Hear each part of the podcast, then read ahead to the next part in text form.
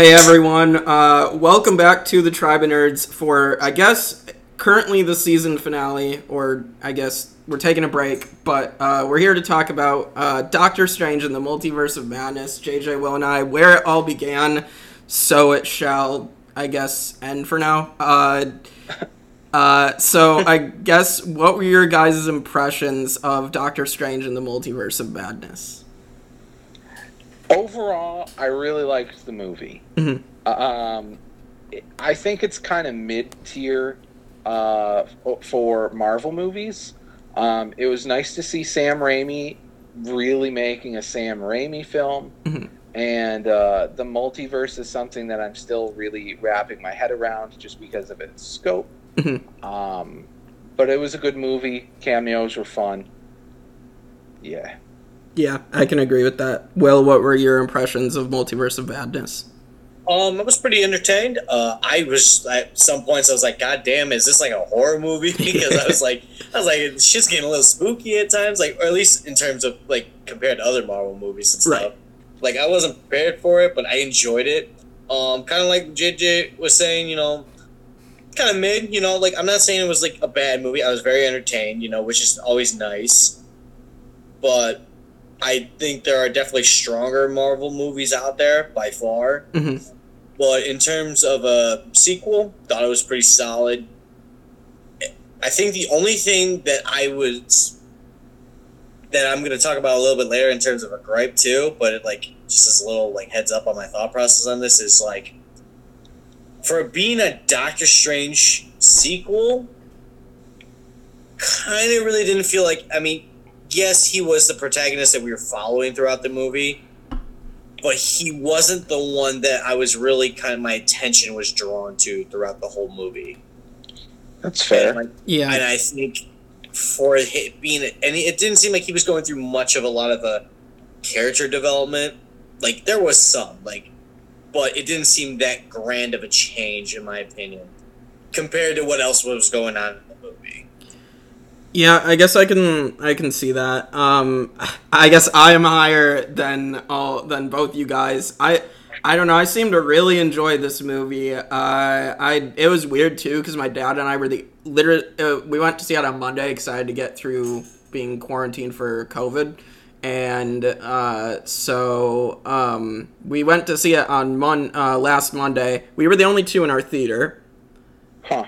and so that was a bit weird. Um, Nice. Yeah, but it, it was nice though, and well, so technically we were, but then like so like like probably ten minutes after the movie started, this family walks in, and this is when the they're fighting the um the squid monster. What I think it's I think the monster is called like Gargantos or whatever.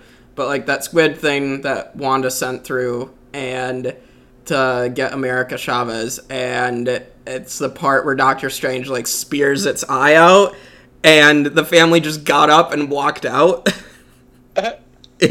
and I was like, okay, I don't know if they walked into the wrong movie or if they just thought it was too gory at that point. I don't know, but Can't take the heat, get out of the kitchen, bitch. yeah. So technically, my dad and I were alone for the basically the entire movie, but that there was that little instance. Uh, but um, yeah, no, I Since you, go ahead. Sorry. no, you can go, JJ. You can ask what you. I was just gonna say, since you brought up that specific scene, um, that w- did like I, I was a little taken aback by that. I wasn't expecting uh, quite that level of. Uh, I don't really even know what to call it because it's not quite gore. Mhm. Um, I just wasn't expecting it. yeah, yeah. I it was it was an interesting little fight scene there, but I'm sure we'll get deeper into it. But like, I don't know. Like Will said, it it definitely felt like a horror movie. I, movie. I said that in my spoiler-free review on Facebook after I saw the movie. But I guess I was higher on it. I thought it definitely pushed the limits of what Disney and Marvel, uh, specifically under Disney, what they've uh, been willing to do in the past, and I thought that was uh, cool to see. And um, and I will talk about Wanda the Scarlet Witch later, but I just thought she was a really complex villain in this movie, um, and I just thought that it worked for me, and I thought there was so many creative things that Sam Raimi did in this that made it stand out for me. But, um, but I, I don't know. I, I, it's also like maybe I'm on a high of like having just watched it, even though it's been about a week, and maybe as time goes on, I would maybe have it lower than other movies or shows. Um, but yeah, um, let, us get into the cast with that. Um, let's talk about Benedict Cumberbatch, uh, a, a Doctor Strange, and we'll talk about the variants of Doctor Strange as well. I I, I agree with Will. Like he proud in his own movie, maybe he should have been more of a focus. But I thought it was cool to, um, I guess through like No Way Home and even this, like how he's grown to care for these kids. Like he grew to care for Peter Parker before uh, at, through No Way Home, and then um, now he's grown to care for America Chavez. So I thought that there was a little bit of an arc, like Doctor Strange when you first meet him in his first movie, that Doctor Strange would not have given a, a single shit about these kids. Um, and so I thought at the very least there was a little bit, there was some growth uh, through that. Um, but yeah, just some of the visuals of what Strange was able to do in this movie, and we can talk about his variants as well. But I, I thought it was really really cool. So. Um, yeah, you, Will, you made a good point with that. And uh, this isn't the first movie in the MCU that that's been a thing. Mm-hmm. Um, the first time I felt that way about the main character was in Civil War. Um, and I almost wonder if they should be like classified differently than being a Doctor Strange or a Captain America mm-hmm. or with No Way Home. Well, No Way Home's a little different because it's all Spider Man, right? At least, right. Um, but yeah, it, like and then America Chavez was brought in, and it's I've never heard this character before. I didn't even I don't even really think in the comics she's a Doctor Strange uh, centered character. So it's weird for this movie to be a Doctor Strange movie. Mm-hmm. Um, I mean, but Benedict Cumberbatch delivered a solid performance. I've never disliked something I've seen him in, um, or at the very least, I've never disliked his performance in something I've seen him in. Right. Right. Will, your thoughts on Doctor Strange? Oh, I thought he like Benedict Cumberbatch nails it again. He is a really good Doctor Strange. Mm-hmm. Love him in the role. Even in this movie, despite when I was saying like I don't think he had much of a character change, um, they didn't have him show kind of like a development in a sense. He was different, but I think also in the sense of when I bring it up, I kind of wish he didn't change in the way that they did in the way he did because personally so we had like so we had one of the variants where they talked about when the illuminati showed up you know mm-hmm. we'll, we'll have myself but just this is the point i'm getting to but right we're talking about how that strange did what he had to to defeat thanos he gave into the darkness and stuff like that right gave into the power and then he was killed for it mm-hmm.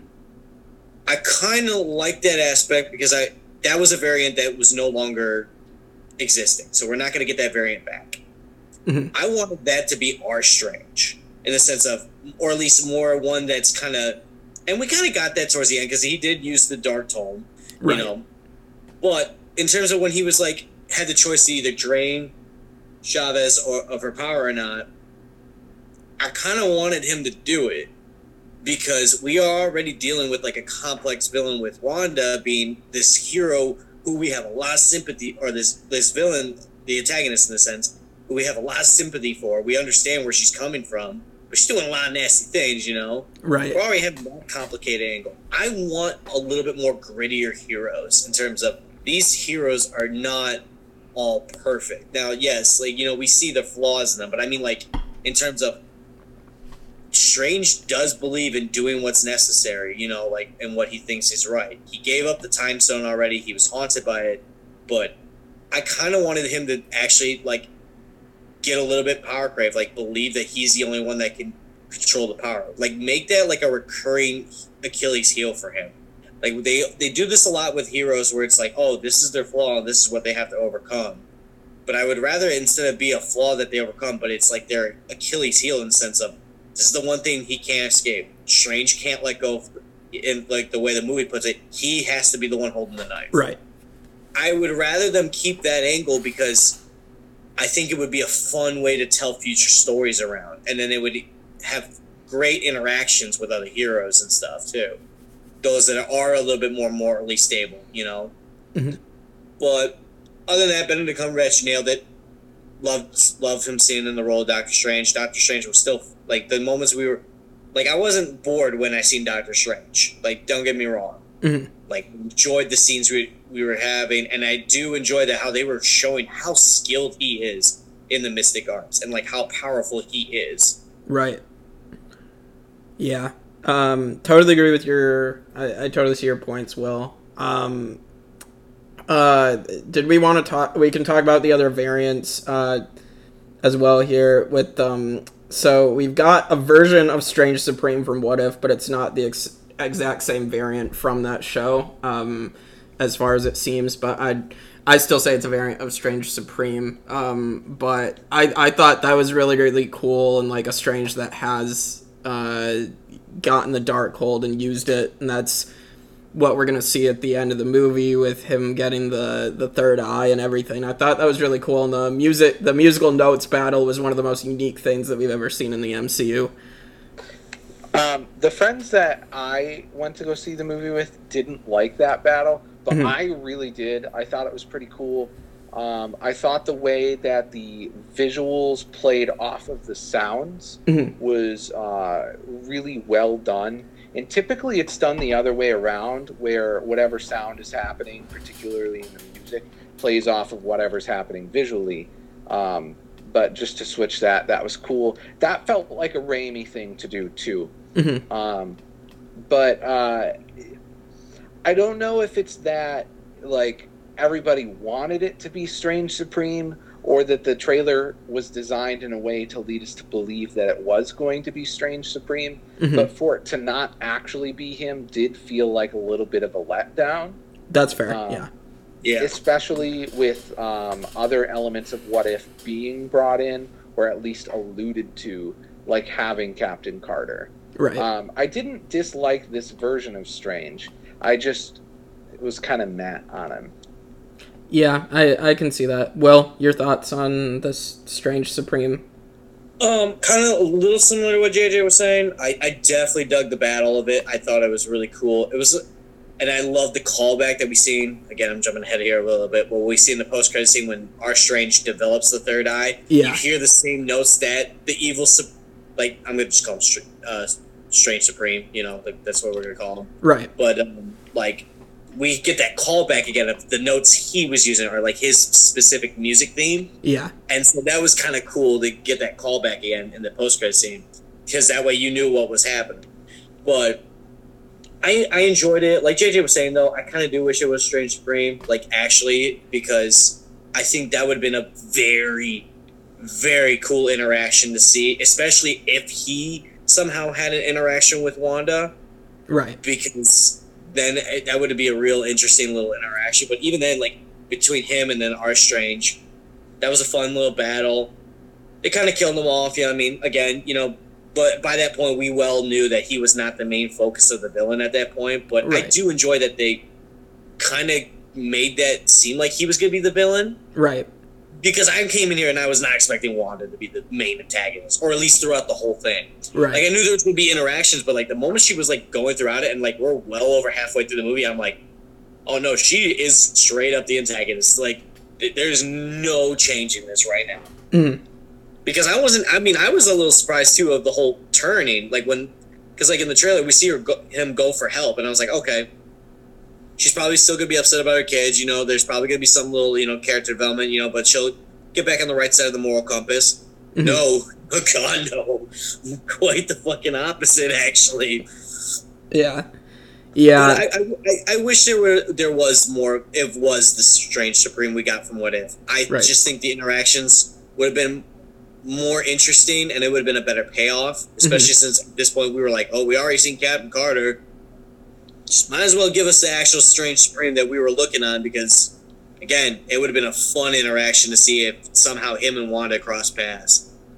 Yeah, I totally agree with you guys. I I mean, we were all expecting after What If that that Captain Carter and Strange Supreme were going to be like the two characters that transferred over into live action. And um yeah, I was a little yeah, I was definitely a little sad that it wasn't the same Strange Supreme. Um but I feel like they probably would have had to figure out more hoops to jump through because like the the one from what if is like supposed to still be guarding like the the um the killmonger variant and the zola variant that are like trapped in that like little purple um universe bubble right so i guess they would they would have had to figure out some way to like explain what uh that more i guess if they uh, if that was the same version but i wish it was so um, and then we've got I, I think the we got to talk about I think they called him Defender Strange, but I mean like the zombie Defender Strange was like one of the and the using the dream walking to like possess this dead body was like awesome. I really loved the visual the how it visually looked and like with the spirits of the dead that like formed his like new um cloak and just like I thought that was super cool to see. So His wings were awesome. yeah. Uh, the spirits of the dead doing forming those wings. I loved that design. Um, the zombie makeup was uh, a little lackluster for me. It wasn't bad. I liked it, um, but it just could have been better. Um, I will say I am tired of strange like, oh, this magic's forbidden. Oh, I'm gonna do it anyway. Oh, you shouldn't do it in that way. I'm gonna do it in that way anyway. That I'm just kind of a little tired of that. Um, but it was cool to see this as an allusion to What If as well. It wasn't Marvel Zombies, but it sure felt like we were doing a callback to it. Right, right, yeah. The zombies episode that we were all really high on when we did the recap, yeah. yeah, it was cool to see. Will, your your thoughts on the zombie strange? Oh, I dug it. I like everything you guys are saying. You know, like if I mean, yeah, zombie makeup aside, oh well. But like the cloak was definitely the highlight of it all. But JJ, I, I, I I'll disagree with him on this one in the sense of like I kind of dig that little. I dig that personality of, yep, it's forbidden. We gonna abuse it though? Oh hell yeah, we're abusing this shit. Because like I, I enjoy that. Like it to me, that's a fun character trait because it just shows at this point not everything's black and white. Mhm. And Strange has already shown it's like yeah, I mean because like in the first movie, he abused the law of nature by just absolutely using the time stone to get his way. Right. At, at this point, like it's just that nature of I'm gonna do what I have to do to get the job right, and that's why I wanted him to kind of keep it like it going and just be like, you know what? Because like at the end of the day, it's like yeah, he had a nice change of pace with Peter Parker. Yes, he changed. He started having more faith in the young kids. Blah blah blah. To me, I don't buy it too much in the sense of because I really feel like if push comes shove, he would be like, "No, I'm gonna take the power for myself because I'm the only one that can really deal with it right now. I have to do this." Mhm. Because also, it is a little funny because at first, like Juan's a little bit of a hypocrite too because he's like, he's like, "You're gonna do this all over children, like you're gonna murder a child," and then like later on, he's like, "Just drain the power from the child." like his, mood switched so fucking quick when he realized how ex- like it crazy was getting. So, but like that's also like a realistic like reaction people would have. Mhm. Like in that situation, at some point you're just like, if shit's gonna go down, like you know, I, we'd rather have it go down on our watch than in the hands of somebody else. Mhm. But I don't know, like I, I enjoy it. I, I wanted them to keep more of like strange edging on the that thin line between light magic, dark magic, however else you want to fucking describe it. I, I don't know. Maybe I'm also just thinking too much. I'm like, I want more of John Constantine, a DC character in, in Marvel, but like that's foolish of me to think that because again, two different characters. Constantine is 100% my favorite DC character, particularly Matt Ryan's portrayal of him. Um, that aside, I don't disagree with you on liking that Doctor Strange is that way. It's not that I dislike him breaking the rules. It's that I'm tired of that like it doesn't feel like it has enough of a consequence. Like he gets away with it scot free for the most part. Even messing with the time stone, like didn't have much in the way of consequences. Even though like the guy Mordo was like, "There's gonna be grave consequences," and you're sitting here like, "Nothing's happened." yeah, you can't say that this is going to be bad for the universe and then have nothing happen. Which also brings me to another point. Um, when we're this is a nice lead into talking about Mordo. Um, Doctor Strange 2 really should have been a movie about Mordo. This Yeah. could have been a separate movie. Um, like not a quote unquote Doctor Strange movie. Maybe this could have been a Scarlet Witch movie. Um, I don't know. Movie. It- yeah. movie. Yeah, I I agree with that. I mean, if if we want to jump into Mordo, then Chiwetel Ch- Chiwetel uh, Ejiofor, um, I uh, Mordo. So like this was like my gripe, I guess, is like the six one six Mordo because this is you know that six one six has been determined as the universe that the main MCU is in. Um, it, at the end of Doctor Strange, you have the Too Many Sorcerers where he steals the power from Pangborn or whatever, and is like Too Many Sorcerers, you know. And I thought I was so excited for Doctor Strange 2 to see more of Mordo because I thought he was a really interesting character in the first Doctor Strange. And so I was kind of disappointed to see this variant in this other universe, this Illuminati Mordo, that was not a continuation of that main variant um and i just wa- i wanted to see more of that story. So what like what has 616 mordo been doing for like six years since the first doctor strange? Like that that i'm wondering and i kind of wish we would have gotten that.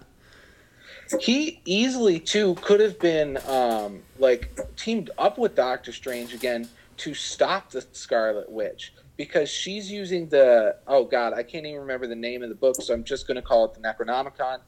Um, to in, in a way that like was upsetting the balance of magic it seemed like Mhm. Mordo would have been upset about that too yeah yeah for sure I think the big thing that I didn't like about the Mordo was like they started off where he was so friendly, but at the end of the day, he just ended up being another villain, right or at least a hurt. I should say. I'm not gonna say villain, because in his mind, he was trying to protect his realm, which is again fair. But it still felt such like a like a weird roundabout way of okay, so they just eventually are becoming rivals again.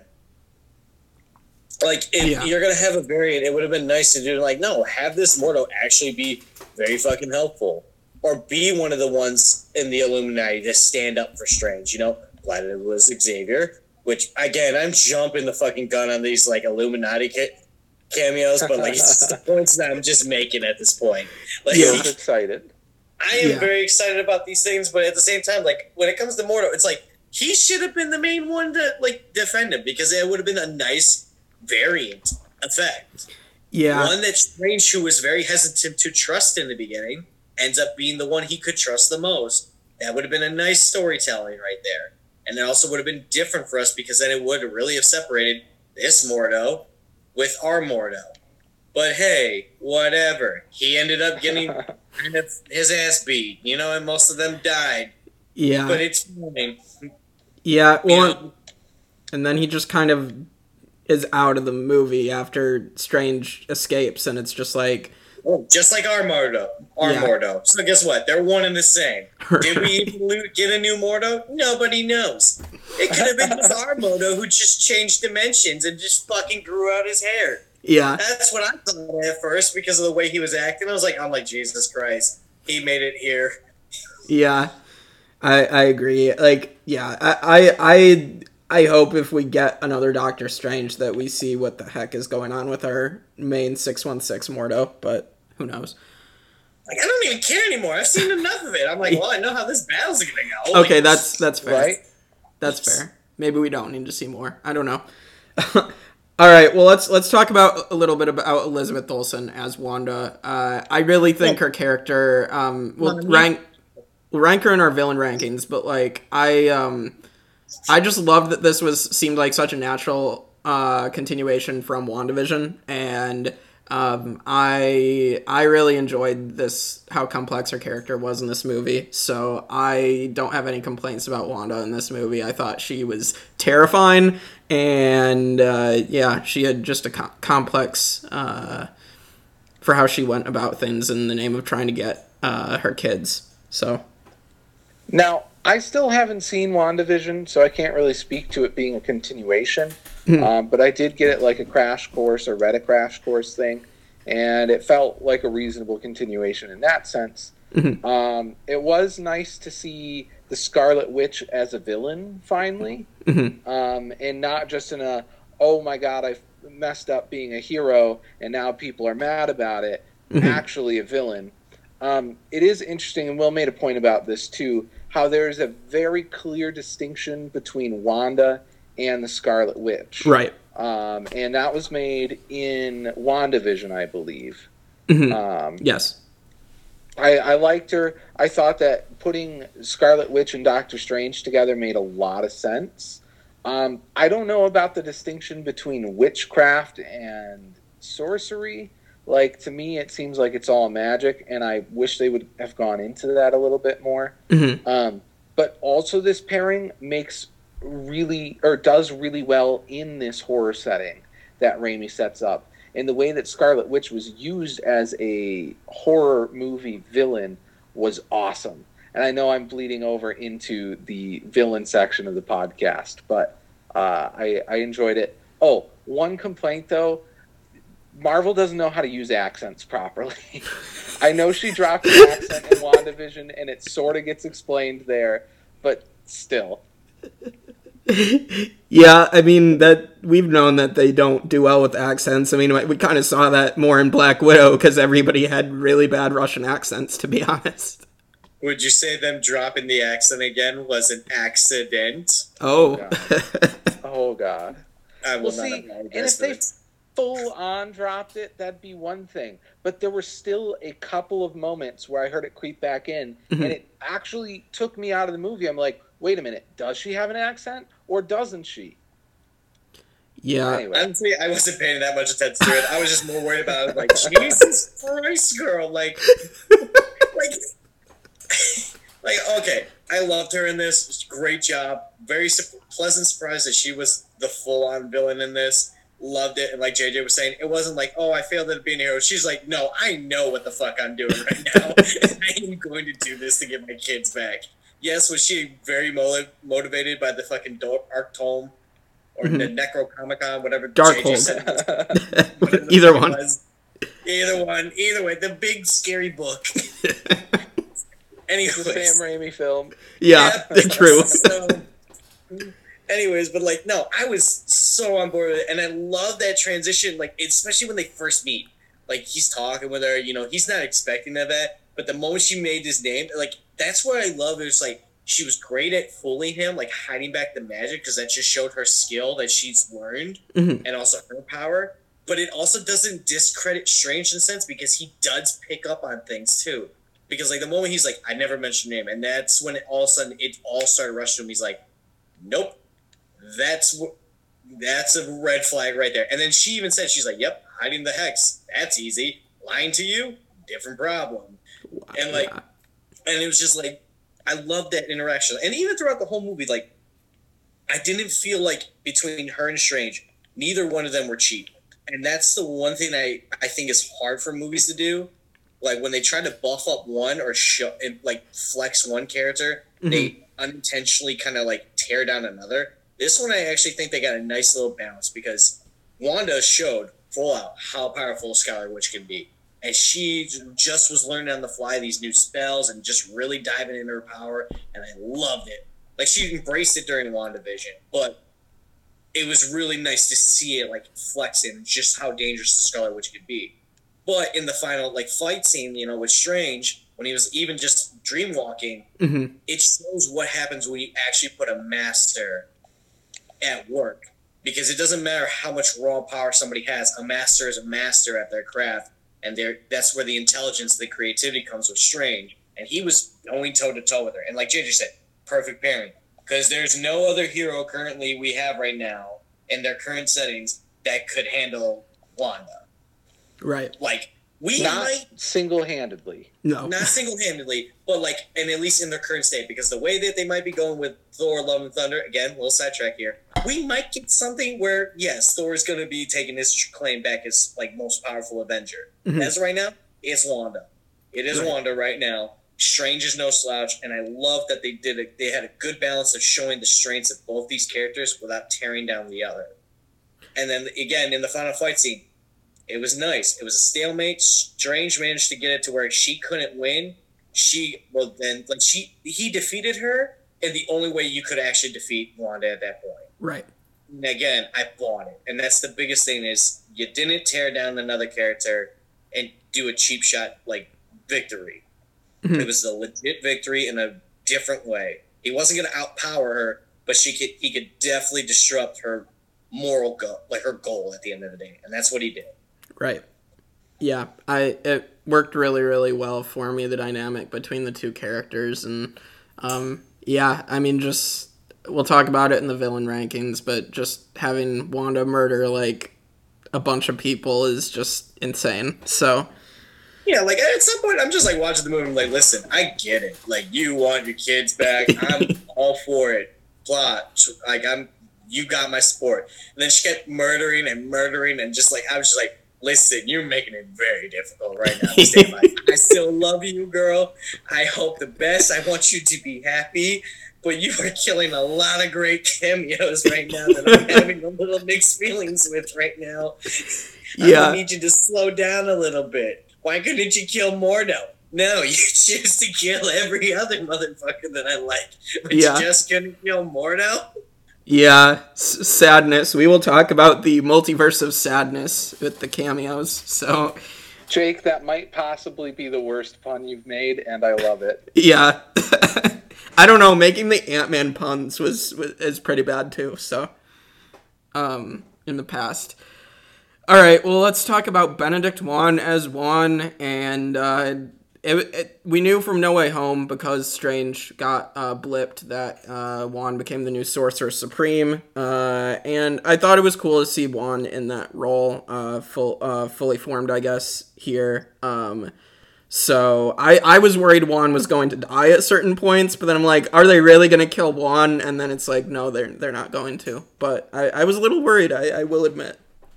If they do kill Wong, though, it would be a great way to let Strange reassume the mantle of Sorcerer Supreme. Right. Um, I will say Wong is one of the most underrated um, heroes. like he doesn't get any of his own, uh, I guess, solo focus. Right. But he is um, just about as powerful as Strange is, and Strange would not be where he's at without Wong. Also, Wong, I think, has been in five films. Right with Shang-Chi. Right. Yeah. So yeah. Not many characters can just go toe to toe with Abomination either. Right. Real. Right, and just make Abomination punch himself. So yeah. Um, Will, your thoughts on Wong? I mean, they can't kill him off. He's like our go-to narrative explanation plot line. Like, I mean, if you're not sure what's happening, I'm sure Wong will explain it at some point. Literally, that's what he did in this movie. Yeah. Oh no, the book's destroyed. What can I do? Well, they did say there's an ancient rooms in a place. Like, oh, of course Wong knew that. Wong, what's this? Oh, well, it was in the Forbidden Archives that only the Supreme can go to. It's like Strange was the Supreme for a while. Why did he not know this? Uh, of course, Wong knows this. Like, I love Wong. Don't get me wrong, but literally, he is just like the go-to of. If you're not sure what's going on in the plot. Just wait for Wong to get a grip of it. He'll explain it for you, and that's just kind of the role he's taken right now. It's fine. I mean, Yeah. so I knew he wasn't gonna die because I was like, how else are we gonna understand what's going on? Because like, if they kill Wong, then nobody's gonna get that explanation. Which literally felt like a lot of the dialogue in this movie, where a lot of characters were saying what was happening, and we're like, yeah, we know what's happening, we see it. like, like we get it. thanks, Wong. Thanks, thanks, Strange, for explaining what you're currently doing right now. But whatever, it's fine. Right. Well, and I I thought that I I thought that they would not kill Wong uh by like because also like I feel like they want Wong to be around also kind of usher Shang Chi into with other characters uh, at a certain point. Because obviously we saw in Shang Chi that he recruited him. Um, so like I assume that Wong's going to be around to help kind of get him to meet other characters. So I do agree with JJ though. If they do kill killing off Wong at some point would be a nice way to get Strange back into this role of Sorcerer Supreme, Right. which would be nice. I would personally like it if him and Strange had like I don't want to say Strange be the one that kills Wong, but I would really like an, an, a more of a conflicted interest going on between those 2 Mhm. because Strange does have Wong to thank for the position he was in. Mhm. I do feel like that the way that their goals are, especially after what we see towards the end of this movie, in terms of how they felt they should go about things, Mhm. I do feel like that they're destined for now a crossroad at this point where they're going to have an impasse. And I don't know. I feel like it would be beneficial in terms of storytelling and motive and catapulting Strange's character in a different direction if they got rid of Wong in some way. But I don't want to get rid of him yet because he is a pretty cool character nonetheless right. and it's nice to see more magic magic users in this world. Right. Right. Um, two two things. Yeah. Um, if you don't mind my interrupting. yeah, no problem. Um, Fuck you. uh, so I don't disagree with you that it would be interesting to put them at odds, but I that would just be undercutting Mordo so hard if they made that also the motivation for why Wong is mad at Strange. Um, I almost feel like a, a well, just a different way um, to do it would be uh, if something strange did, like over um, looking or just ignoring the quote unquote rules of magic, accidentally killed Wong. That would be really cool. Right. Um, secondly, uh, I will say I loved the little bit about bowing. It's customary. That just No, reminded that, that was bit was great, and then there was a nice little scene at the end where he did give him his props and he bowed to him. I was like, all right, that's nice. There's some character though, but I but I kind of like that little friendship of just yeah, because they kept it going for because even from uh No Way Home where he's like, yes, he he's Sorcerer Supreme on a technicality, right. only on a technicality. And it's so weird too, because like when I think of Doctor Strange from anything other than the MCU, it's just like he is the Sorcerer Sorcerer Supreme, Right. and it, to have him not be it, like that, I, I it's a choice that I can get behind. I, Mhm. I really do like that he's not Sorcerer Supreme. I kind of, I, I kind of want him to be it again because it's just like, because I feel like we're like still in this long game of developing him into that role, and I'm just like, at some point, if this dude hasn't proven he's already like at that like position to be Sorcerer Supreme, Mhm. I don't know what it is. Yes, on a technicality, it was a funny little joke, yeah, but not the, seeing them still rolling with it it kind of bugs me because I'm like, dude, he's the clear choice to be the Sorcerer Supreme. The previous Sorcerer Supreme foretold and even chose him to be the next Sorcerer Supreme.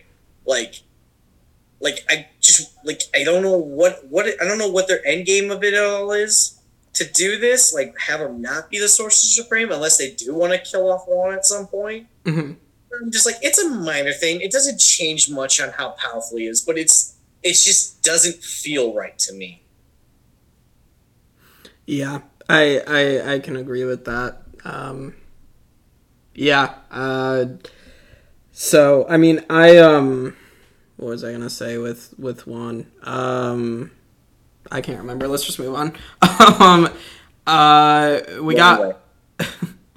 we got uh, Rachel McAdams uh, back as Christine Palmer, and I like. I know maybe the relationship probably could have been developed better in the first Doctor Strange, but obviously we saw through the What If Strange Supreme episode of that what that relationship could be, and I think they they took it from that. And I know like the first Doctor Strange, like obviously they do a callback to Stephen getting the watch from Christine, and like we knew like that watch was from her in the first movie.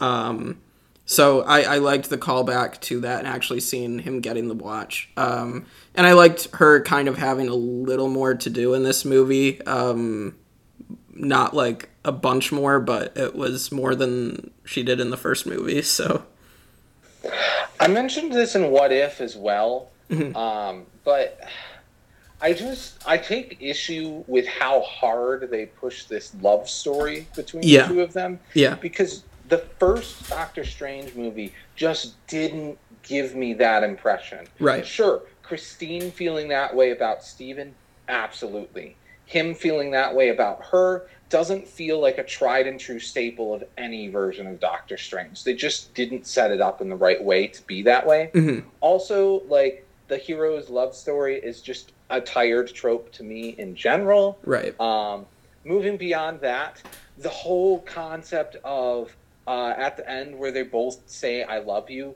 and it's just like, okay, this is yes, this is the person you're in love with, but it's also a different version of them. It's so trippy, and like there's so much to unpack there.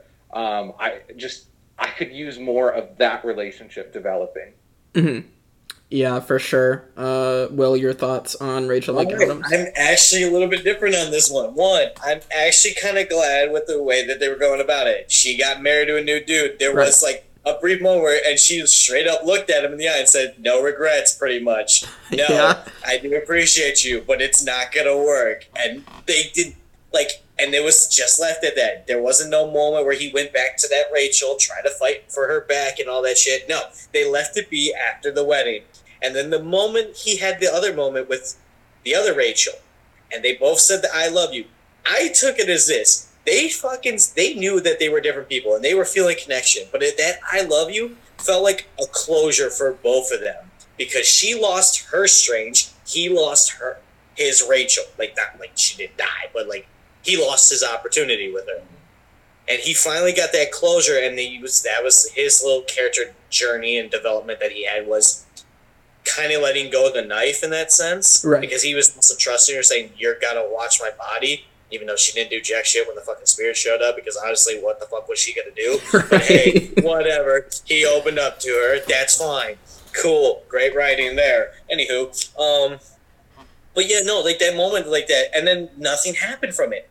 I liked it because it just shows it's like he was like he finally said what he should have said although like a long time ago. Right.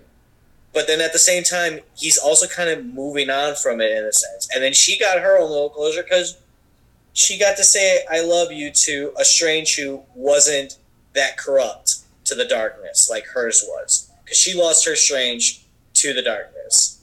And he ended up dying because of it or being killed for it in a Mhm. sense so i that's how i took it i thought it was a nice scene especially since they did not trying to force the revival of that relationship. And anywho, again, jumping the gun here because I'm kind of accepted. I- I'm excited about it. He's getting his real wife, you know, in- in the future. We're gonna have some real interactions because we seen it in the post credit scene. The real fucking wife, the Doctor Strange, showing up, and Yeah. that's what we like to see. So, for, who's Rachel? Nobody knows. He deserves better. One who understands power. That's all. I was not expecting Charlize Theron. We'll, we will talk about Charlize Ther- Theron. I'm just excited. The real wife showing up. The real wife, Luke. Yeah, we'll we'll talk about her in the post credit breakdown, uh, as well as our other fun cameo at the end. Which yeah, I'm just spoiling this whole podcast. Whatever. You- deal you're- with it. It's all about the madness. We're Well- keeping the theme going. well to be honest, uh, the impressions are kind of like the spoiler free thing, and then by that point, if people haven't seen the movie and they stay around after that, that's kind of their problem. So I think That- that uh, we're just all excited anyway because this is going to be a long podcast, which is nothing wrong with that. yeah, We're all just ready to get back into it. Yeah, we're yeah we're ready to get to these cameos. We have a couple other roles. Uh, Wanda's kids, Billy and Tommy, the same actors from Fuck them kids. Fuck them kids. Awful ass Stone. She should have just realized that she should have just left them in that fucking make believe world at that moment. The moment they started fucking singing that shit, I'd be like, man, I gave up on these kids a long time ago. Jesus goddamn Christ. Holy shit. God, I hate them. So sorry she lost them, but fuck them kids. They That's just wanted ice cream. about That shit. Fuck them. No. fuck them kids. Fuck them little kids. Don't care. Jesus Christ, they were annoying. My God, Will. wow. I guess we know who won't be a father anytime soon. No, fuck that shit. I will be a father, but if my kids ever fucking sing that silly ass song like that at their age, I will look them dead and be like, guys, really? This is what you wanted? You could just said you wanted some fucking ice cream. How dare you fucking sing that fucking song like that? What the fuck am I supposed to do with this fucking information to waste my goddamn time like this? I'm trying to fucking take over and rewrite reality, and you're distracting me with this silly ass song about fucking ice cream. Just go to the goddamn freezer. I'm sure we have fucking ice cream in here, you fucking fat asses. Goddamn, gonna get diabetes. Eat your fucking vegetables. Jesus, I hate those kids in this movie. Wow. I don't even know where this podcast went just now, but it went somewhere. Wow, we need like a rating with all the F bombs. I really don't know. I, I'm hoping. I don't know. I kind of want. I kind of want people to give feedback on what just happened in this segment. I have no response. Um, well, I think we're ready to get to the cameos. There is another credited.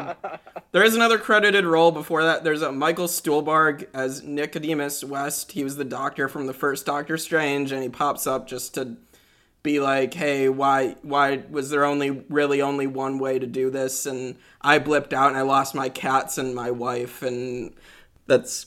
He's the sad character. It reminded me of uh, Martin Starr in Spider Man and Far From Home when he like says he blipped out and his wife left him or whatever. That it reminded me of that. I get that he and Strange have history, but mm-hmm. I fully feel like this guy is the absolute worst kind of customer to go into any retail store. He went from hey to here's my life story so quick. yeah, true. Yeah, fuck that guy too. Like, how the fuck are you gonna like just be getting all the press at a fucking wedding? Like, yeah, sorry you blipped out. You and half the goddamn population.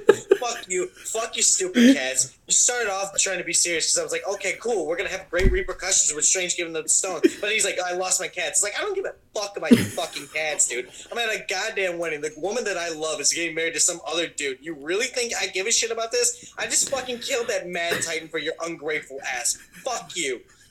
I am putting an explicit warning on this podcast.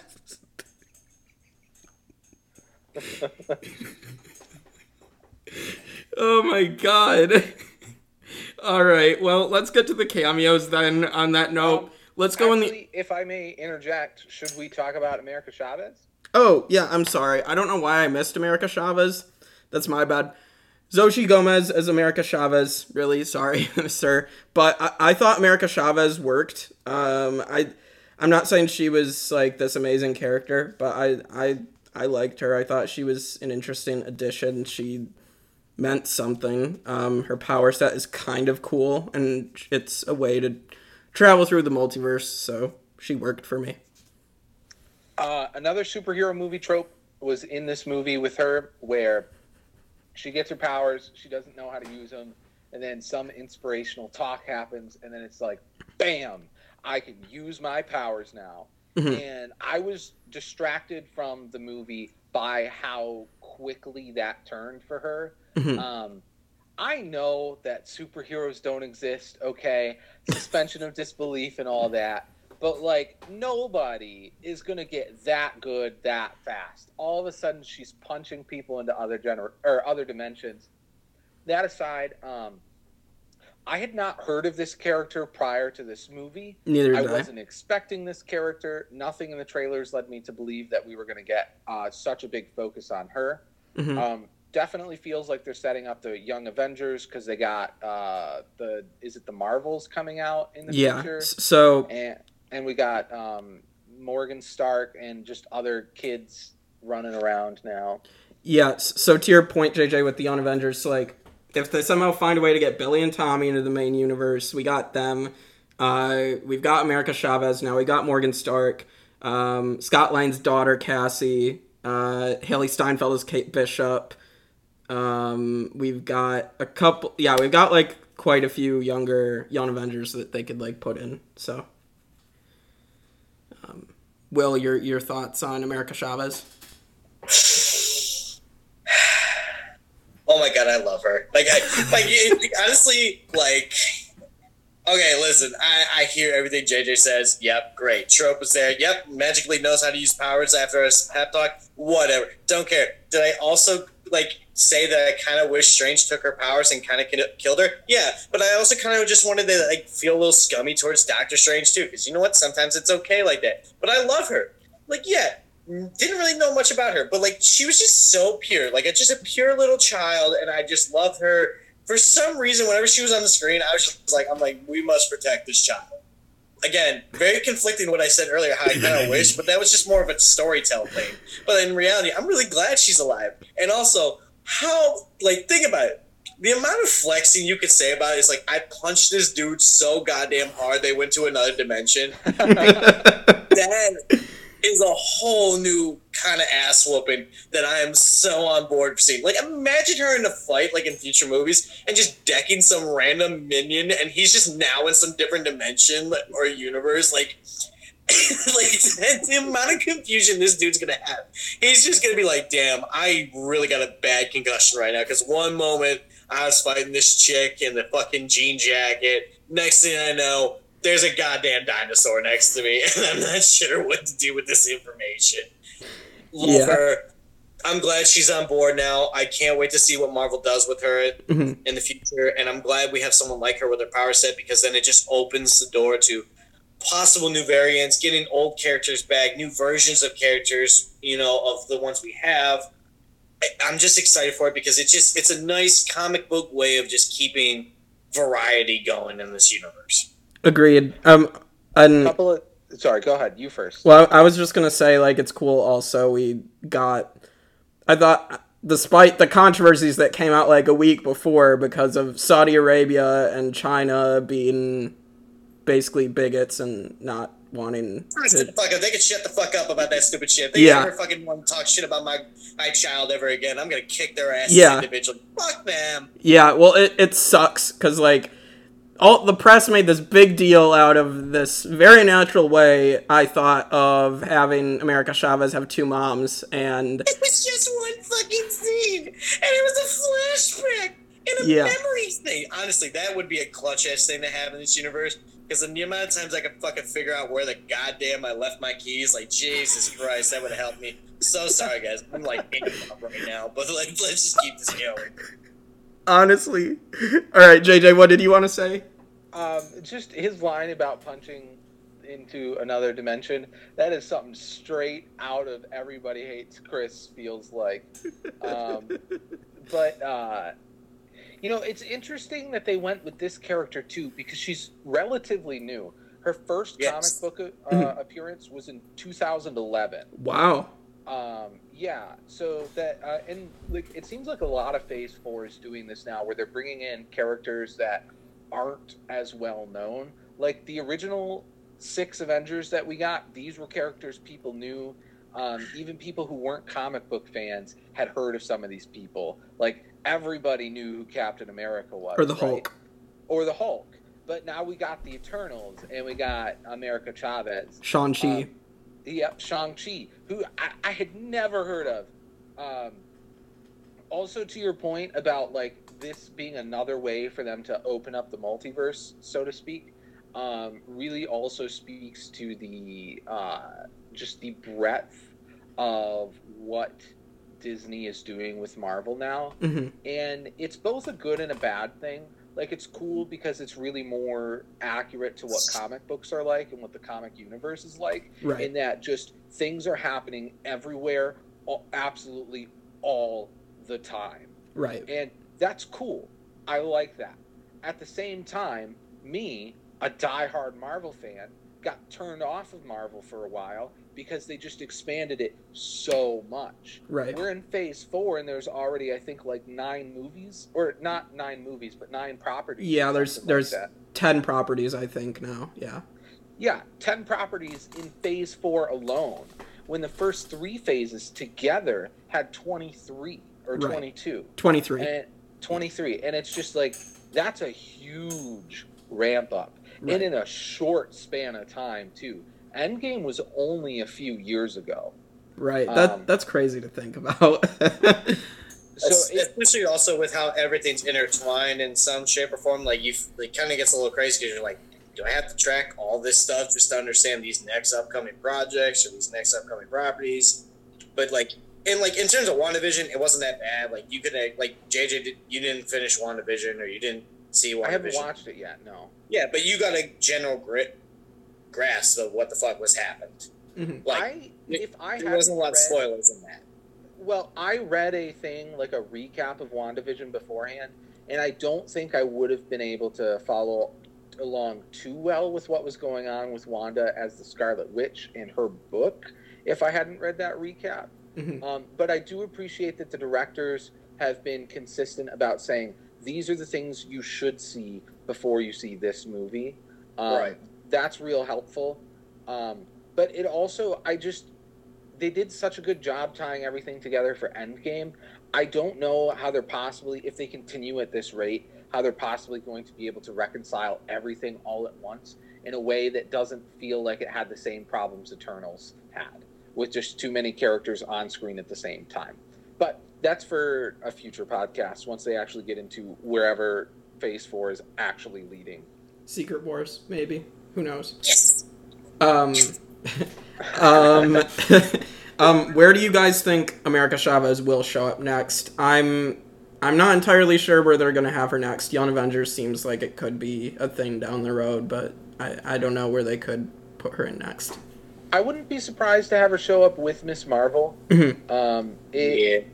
It would make sense for her to look for other people her age. I mean, she's trying to figure out who she is. She doesn't have a home universe, Right. really, at this point. Um, so I could see that for sure. Yeah. Will, any thoughts? I I feel like she might pop up in the next Marvel TV show we get. Maybe not like She Hulk, but I feel like that would maybe probably be the next point she would show up in. Mhm. Um, because I, I don't know, because it, it's with her powers, I see her more using being used as a utility character more so than one that's going to be like in the Captain Marvel role in the sense of this is a powerhouse we're bringing in to deal with this particular threat.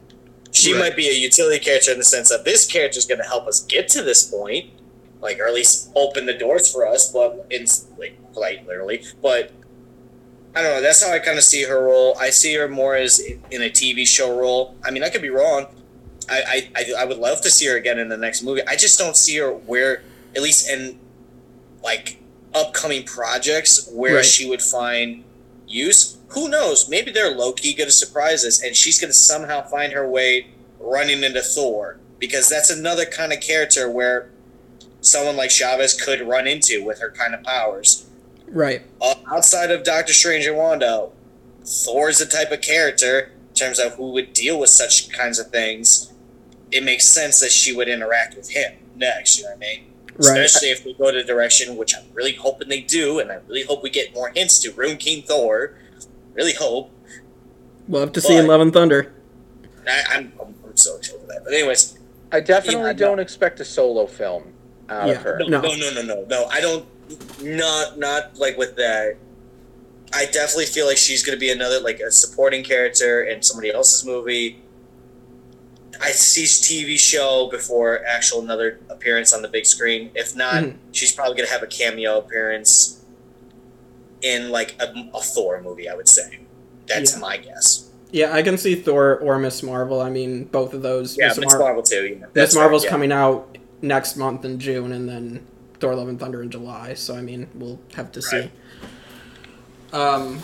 All right. Uh. So now that every character, now that we haven't forgotten about anybody else, let's get to the cameo appearances. Let's let's go through the Illuminati in the order they get killed. So let's start with Anson Mount as Black Bolt uh, from Inhumans, uh, the same actor who portrayed him in that show, which is was a shit show, but uh, Yeah. um, but it's it's it, I guess it's cool to bring that actor in, um, and also the what mouth scene is probably the one of the most horrifying deaths in the MCU. Just make him blow his own brains out, like, jeez.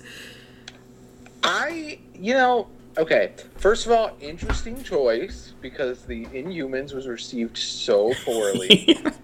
um, but it is good that they're still that they're um, still going to incorporate these characters because uh, I don't know much about Black Bolt, but from He's the things yeah, from the things I've heard, I'm led to believe that he's a pretty important character in the comics. Mhm. So I would like to see more of him.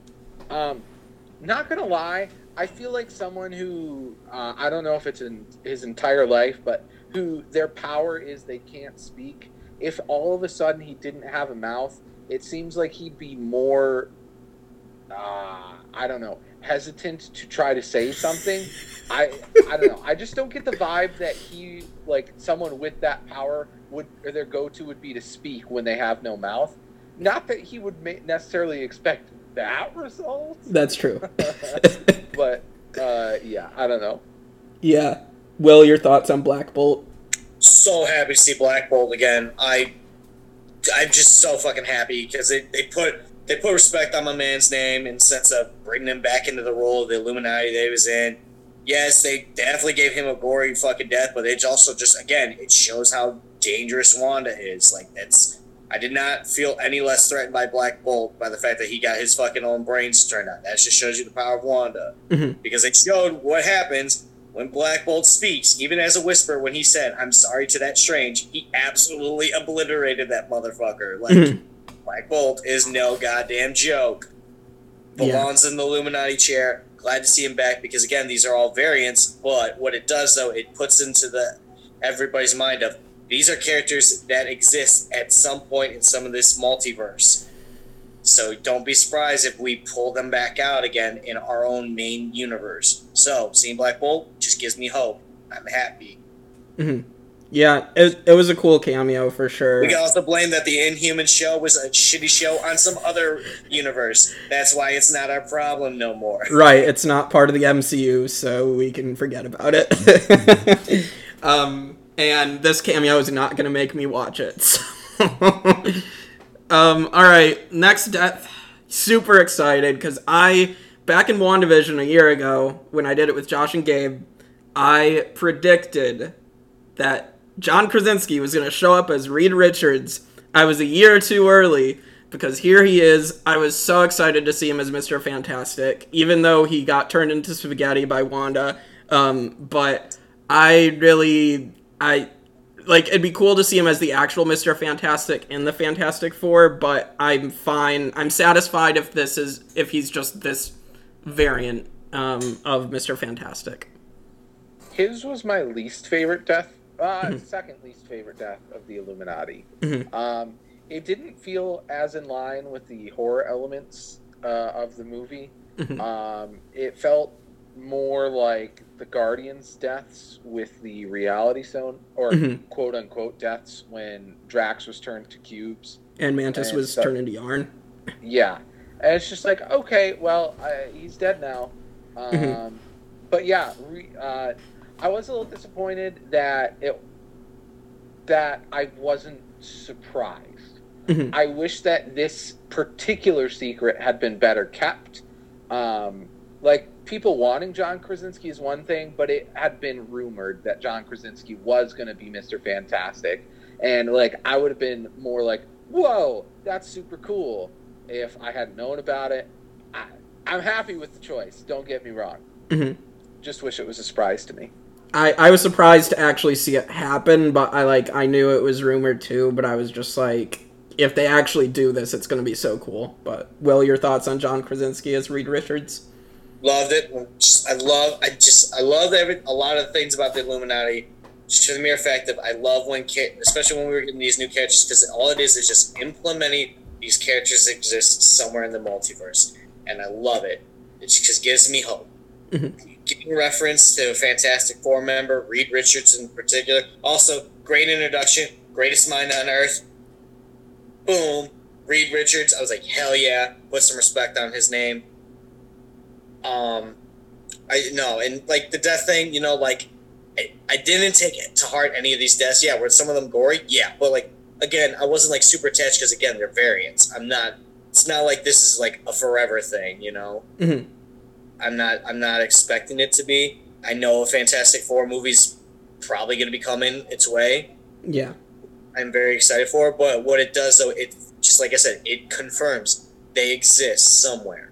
And at this point, because the multiverse is opened, as far as I'm concerned, it exists in our MCU verse because it means it's fair game to use again, and I'm so down for it.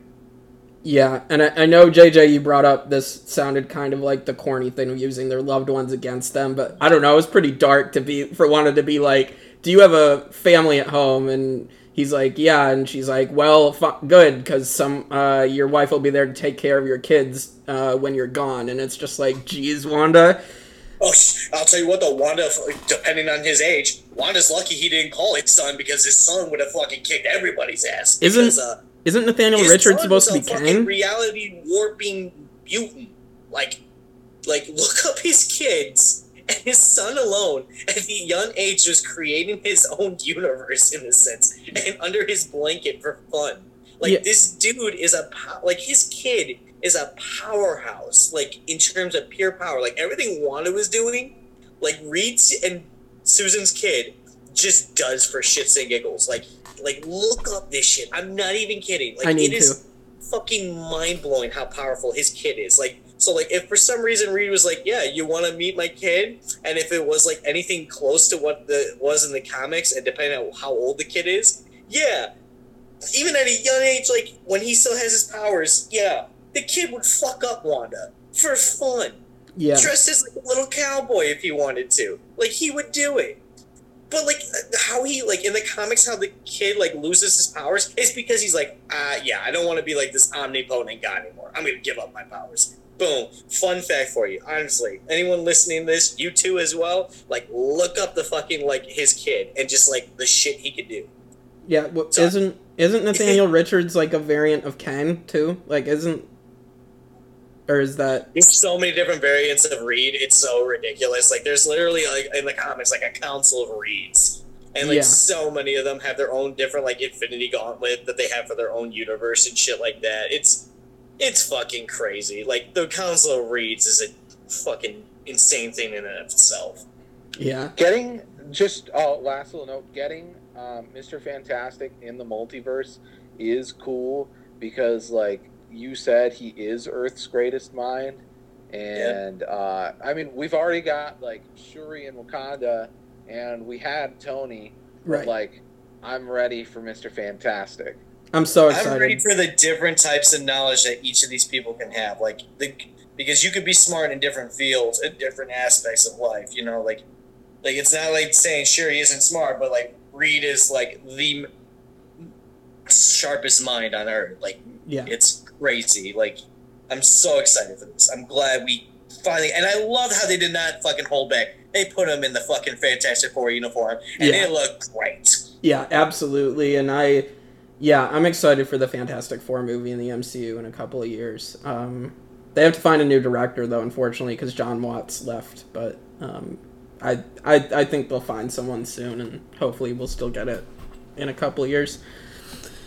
Um, They better fix Doctor Doom. But anyways, go ahead. I'm sure they will. Kevin Feige's not gonna let Fantastic Four fail this time. um, all right. Uh, let's move on. We've got Hayley Atwell as Captain Carter, and of course, uh, coming from What If, or at least it's a version of that. What If? It's probably not the exact same, obviously, but it was really cool to see her at least, um, and her having the "I can do this all day" reference and. Uh, die like a minute later. Yeah. yeah, and then just get split in half. And I that was a reference also to the What If Zombies episode when Bucky threw the shield at the zombie Steve Rogers and and cut him in half. So that was a really cool uh, death. So I love her introduction where she just whips that fucking shield to get the attention, and I'm just like, bro, I'm all about this. yeah, I don't care how corny that was. That was so dope. Like literally, like she does it, catches it, and I see the fucking like England flag on it. I'm like, I'm like, oh my god, we got Captain Carter, yeah, and it was just so fucking dope because I was like. I'm like, that's such a power move, and I love it. Like, he's talking, and she's just like, shut up. Just bounces the fucking shield around him and just catches it. I was like, all right. I don't Yeah. care how cheesy. That was dope. it was really cool. JJ, your Yeah. thoughts? Uh, I good to see her again. Um, wasn't surprised on that one. I, honestly, though, I'm not a hundred percent sold on her being a member of the Illuminati. Um, I I just feel like the reason the other ones are there are either a because they're insanely powerful, B because they're insanely part, or C are smart, or C both. Mhm. Um, and I, I don't like. She just doesn't really fit those categories. She's a good, like a strong hero, contender, but like Captain America in any iteration just doesn't feel like an Illuminati character to me. That Uh, Well, yeah. I think the reason why she was in that position was one, they were using it just as a callback. Two, because they killed off their Strange, who was a member, and also they don't have Iron Man on the roll. Iron Man's a member of the Illuminati, and with kind of like the situation going on with, we're not really sure what Robert Downey Jr. is doing with the role of Iron Man at this point. I don't think bringing in an Iron Man would have been the right move because I don't think it would have gone very well if you would have put anybody else in an Iron Man suit and it not be actually Robert Downey Jr. yeah. Because, like, yeah, you could have te- maybe put Pepper Potts, like a version of Pepper Potts in it, but again, it wouldn't have fucking gone well, I think, with fans in terms of that. Because it, it would have been just like a weird tease of just, well, if you're going to give me somebody in an Iron Man suit, you might as well have just given me Tony Stark, and you might as well give me Robert Downey junior Mhm. So I think we just did Captain Carter because nice little callback, and somebody has to fill that seat. Same with Mordo being there because he's just filling Strange's role in there. Because like, they Mhm. even mention it like with Mordo and the Illuminati. He's like, maybe you just kill, wanted him dead so you could take his spot as Sorcerer Supreme and then also Right. fill in that role of the Illuminati.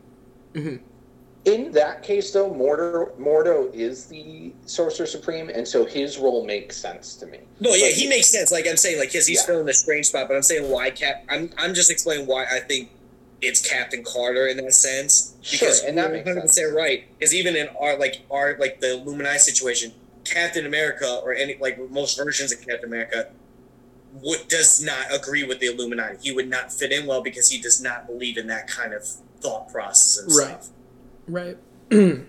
yeah, I um also like interesting to bring up the Iron Man. So like people were thinking the rumor was like I'm sure you guys heard of this or maybe you didn't, but like because like the Ultron sentries and like everything and uh and and people and because of the Illuminati in the comics, people thought that Tom Cruise was going to be playing superior Iron Man uh because Tom Cruise was originally in contention to be Iron Man way back. Right.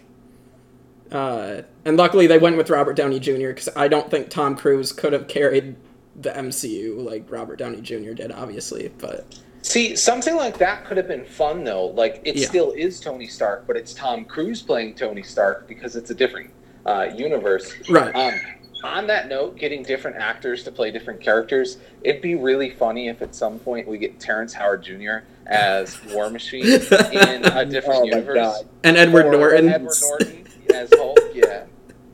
that'd be Hey, funny. you know what? You open that possibility, but but the problem is they already like. I mean, yeah, like that would be fucking great. Honestly, that would be a nice little nod and shit.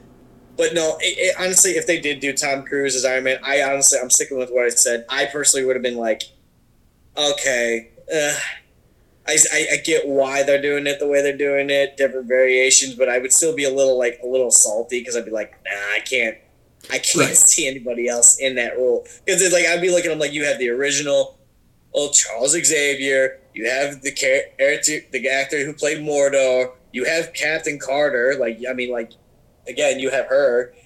It's like they the only one that's like different is fucking Captain Marvel, which that one they, again I, I don't know Captain Marvel Captain Marvel could just never catch a fucking win in any of these Marvel movies. I swear to God. We're about to talk about her shortly, but Yeah.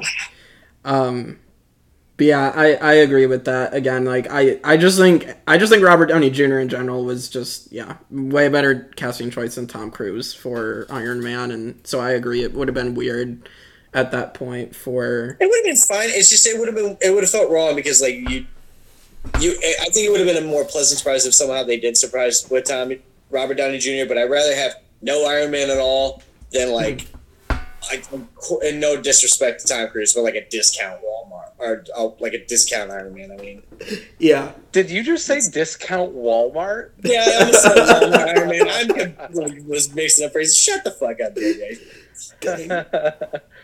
I just no, it's funny because I'm trying to figure out the brain connection between Iron Man and Walmart.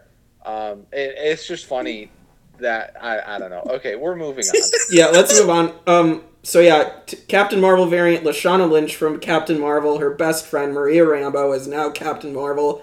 I guess in the terms of having another variant, it, it's an interesting what if. I Like it guess. actually makes sense. Like I got it. Like I got Yeah. it. It just was like I, I don't know what it is. I like I tried defending Captain Marvel. I really did. But like I'm just at this point now. I'm like, dude, did we just like straight up just kind of give up on this at this point? Because I'm like, it just, just maybe her sequel is gonna redeem her. I'm really hoping. I- so. I think it'll would be better. To have a, a very respectable Captain Marvel in the mo- MC universe because she's a cool character to have. Because again, it opens up the door to more possibilities, and she, it would be a cool another powerhouse character to have. But oh my god, this one was just oh Jesus Christ, man! Even this one was felt super fucking cocky. We can handle your little witch. It's like, first of all, bitch, no, you can't. Understand the circumstances that you're in right now. You shut your mouth. I hated how fucking cocky she was. I'm like, why is every version of a Cap- Captain Marvel so goddamn cocky for no fucking reason? And then she got done in by falling fucking rocks because, well, Wanda stole her powers, you know, or drained her of her energy, so she was uh, protected. right. But like, still, like you died in the most fucking most boring way possible. Reed died to a shock, like just introducing how powerful she was. Fucking like Black Bolt got absolutely obliterated by his own power. That's hardcore. Fucking Captain Carter put up the most fight out of them all, which is mad respect to that woman. Mhm. But she, like, she got Darth Maul. Like, okay, you know what, Bruce, but she went down fighting. Meanwhile, uh, Captain Marvel, congrats. That little witch that you thought you could handle so well kicked your fucking ass. So goddamn lopsided. Like, Jesus Christ. At least Cat, after Carter fucking hit Wanda, you didn't really Fair enough. I I really think the Marvels, the uh, Captain Marvel two, the Marvels is. I think it'll redeem Captain Marvel. Hopefully, I just I I hope so. I, I've gone on some rants this fucking podcast. yeah. It well, would have been interesting to see what's her daughter's name, Maria, Monica. Monica. It would have been interesting to see Monica. Um, or was this? Wait, No, this was Maria. Maria Oh, is oh, her okay, best friend. Her was Maria. daughter is Monica. it would have been interesting to see Monica as uh, as uh, Captain Marvel after what happened to her in WandaVision. Right. Well, and we're seeing we're seeing that uh, Teyonah Parris, the actress who played her in WandaVision, is uh, Monica's coming back in the Marvels. So Okay. Okay, go ahead. Yeah, personally, I and I'm not trying to steal like you know like get political or anything, you know, and steal the roles of things. But it would have been kind of nice to also see like a callback to the Captain Marvel originally being a male character. I think that would have been a fun variant of it because I know that was a thing that people were talking about with the first Captain Marvel. Like, well, what about the dude version of it? You know, everyone was talking about that, but like, I don't know. I think that would have been kind of cool. Personally, I don't even think Captain Marvel should have been in this fucking one. Who I really wanted to sit in her spot was fucking Nova. Give me goddamn Nova for the Nova Corps. That would have been a great way to introduce the Nova Corps. yeah. Well, Like might. personally, I really feel like that would have been a great use for it. Especially since all these characters were just pretty much just meant to be like fuel for like Wanda to kill, like to really show off her power. It would have Right. been great to see Nova, or at least a variant of Nova. Well, Great way to introduce the Nova Corps. But no, we got another variety of Captain Marvel who, once again, is kind of like used to really handicap the character again because now nobody's going to take Captain Marvel serious in any shape or form. well, Nova. I can see them introducing Nova at Rich Rider actually in the Guardians Holiday Special or Guardians Three. So or Captain Marvel too. that that that that too. Yeah. I, he- Uh, Go ahead. No, that that's it. Uh, I am also tired, uh, and I was telling Jake this when I was talking to him about Eternals before the podcast started, of supposedly indestructible characters being killed. Um, it's like, okay, yes, the um, comic books have ridiculous power scales, and we're dealing with some of the most powerful characters to exist in the MCU. But for Christ's sake, if you're going to have someone be the most powerful character or be unkillable, stick with that. Otherwise, the power scale just doesn't matter at all. Her power was drained though. Like like you've seen her glow fading because Wanda's power is to drain energy, and she was doing it before in the movie. So it's like I kind of get it. I get what you're saying. Like I agree. I, I really feel like it was a kind of like a cheap way. Like that was the only time I think they actually undermined a character was how they did Captain Marvel again. Like, oh, Wanda just easily drained your power, and then you got crushed by a rock. Like, I really feel like there would have been a better way of going about it, like showing, hey, Wanda's actually Matt doesn't need to drain her power to beat her. Like, she just can overpower her. And that would have been fine because at this point we were well aware of how powerful Scarlet Witch is. Right. Yeah, but like all they did really was just diminish Captain Marvel even more. And once again, all it's gonna do is just put. I don't see her like Captain Marvel sequel going very well because at this point there's so much bitter taste in everyone's mouth with this character. Yeah, well, I mean, I feel like some of it is a little Yes, bit. no, no, yes, yes. Some of it is, but like honestly, also just think about it, if you watch the movie and then even this fucking variant again. Like I said, why are they all so goddamn cocky? Like Yeah, yeah, the Illuminati in general was uh, pretty smug about shit because they they underestimated Wanda, which Right. is a common trope that happened, and I saw it coming. But this one was just extra fucking smug. Like Reed knew was confident in themselves, but he was very passionate about it. Like addressing her, like he didn't want violence with it all. Hmm But like Captain Marvel was like, "We can handle you a little bit." She's like, dude, fuck, fuck, no, you can't. Like, why are you so smug all of a sudden? Like, Jesus, like it's so annoying. Like, Yeah. Well, I, I, I think we made our point on that. yes, oh my god, so many rants this movie alone. Jesus. All right. Well, let's let's move on to our final. Well, aside from the post credit scenes, we'll get to those two cameos. But let's get to our final big one in the movie. Patrick Stewart back as Charles Yes. Xavier All right, give him his proper name. It's Sir Patrick Stewart to you. Sir Patrick Stewart. Thank you. Uh, as as Professor Charles Xavier, and I loved. We knew from the trailers that we heard his voice, and we're like, Sir Patrick Stewart's back, and. Uh, just to see him in the yellow chair from the X Men '97 animated series, which Marvel Studios is rebooting. We know that, and Sir Patrick Stewart also has like the green suit from that. And um, if when the scene when he's going into Wanda's mind, you can see like the visible like waves of telepathy like that are in the X-Men 97 animated series. For the most part, um, the trailers for this movie did not give much away. Mhm. Um, I would have been happier to have not ha- known that he was going to be in this movie Mhm. and then find out through the movie itself. Um, but uh, yes, it's great to have Professor X back. Jake and I were talking earlier about how he's been killed so many times now. Three times. It's just like, meh, whatever. Um, his was also just kind of a boring death. Oh, his neck cracked, and oh, his head slumped to the side. Okay. But the X Men are finally in the MCU. Mutants. Finally.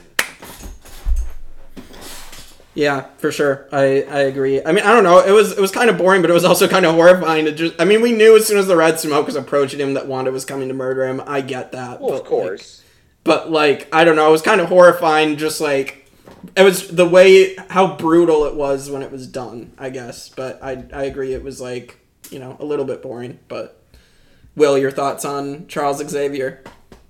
Oh, I, I was ha- I was so glad to see him. I'm glad they they didn't hold back. Like they got Sir Patrick Stewart. Like it was just nice. Like really good to see him back in that role again, even if it was just for this short little cameo. Mhm. Um, I dug it. I, I really dug how they did kind of like hint at like he is powerful enough to like kind of break into the mind, but again, then they showed Wanda and the Scarlet Witch side of things as me even more powerful. Mhm. Um, yes, I think though his death was, I wouldn't call it. I personally wouldn't call it boring. I call it. I would call it nice and simple, and I liked it because I saw the clouds. I was like, oh, he's gonna get like consumed by it. No, I was not ready for her to pop out of the smoke and just fucking snap his neck. I actually jumped. It was And, like, horrifying. like when it happened, I was like, Jesus! Like it just snapped and like I know we just saw, like we kind of saw Captain Carter get cut in half. Well, like it was heavily implied she did and all that. Right. And Black kind of blew his head up. for some reason, the neck snap, like seeing her snap his neck, I was just like, this is as brutal as it's gonna get in a Marvel movie. Like, Yeah. because like yeah, with Black Bolt blowing his head up, like I was like, all right, that you see the CGI effects of it all. You're like, okay, kind of nasty, but whatever. But a neck snap, there's something about a neck snap. It's just so goddamn like aggressive. hmm And so like seeing that next snap, I was like, oh, yep, that got to the point. I I'm a little terrified right now. It's fine, cool. Um, again, none of the deaths of the Illuminati, like like I wasn't heartbroken about any of them. Like that that one probably like hurt me a little bit just because I was like I really like Sir Patrick Stewart. So I was I was like, oh no, Xavier bit it again yeah, not again. But like, I wasn't like heartbroken. I was like, oh no. But again, they they were there for that reason to die Right. because they were showing off how powerful she was. Right. Right. But it was kind of it was kind of cool to see Charles do Charles things. Like if you really think about it, the most disappointing of them all, though, of it all, was probably Reed Richard because you didn't see him do Mister Fantastic things.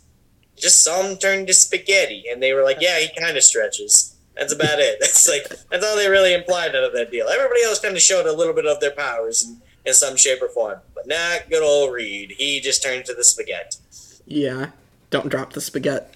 Um all right. Uh yeah, I um so apparently uh, as we get now get into the post credits. So apparently uh the other cameo that was like theorized about and people thought it'd be the second post credit scene. We'll get to that after the first one, but like the theory was that Ryan Reynolds' Deadpool was going to show up and joke about how Patrick Stewart had died three times. Like that was a rumor that was going around. I'm Uh, kind Yeah, of glad that that wasn't it. Like, Mhm. I, I want to see Deadpool make a cameo like that because Yeah. that's very Deadpool. Right. But Doctor Strange doesn't feel like the movie for a Deadpool cameo. no. Maybe Guardians. I feel like that's the the just the amount of comedy that they put in those movies. I'm not sure. Yeah. Yeah. No, well, I, as much as I would love the Deadpool cameo in a multiverse of madness, because you don't get more mad than a Deadpool thing. mhm.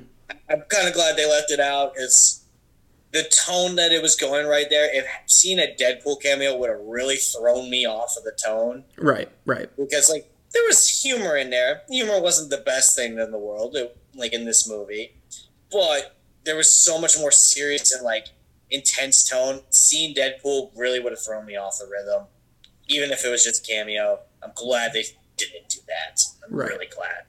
Right. Yeah, uh, we'll get it eventually. We know Ryan Reynolds is like working closely to help develop Deadpool 3 in the MCU. So um, we'll see eventually how it comes in, how, how he comes in.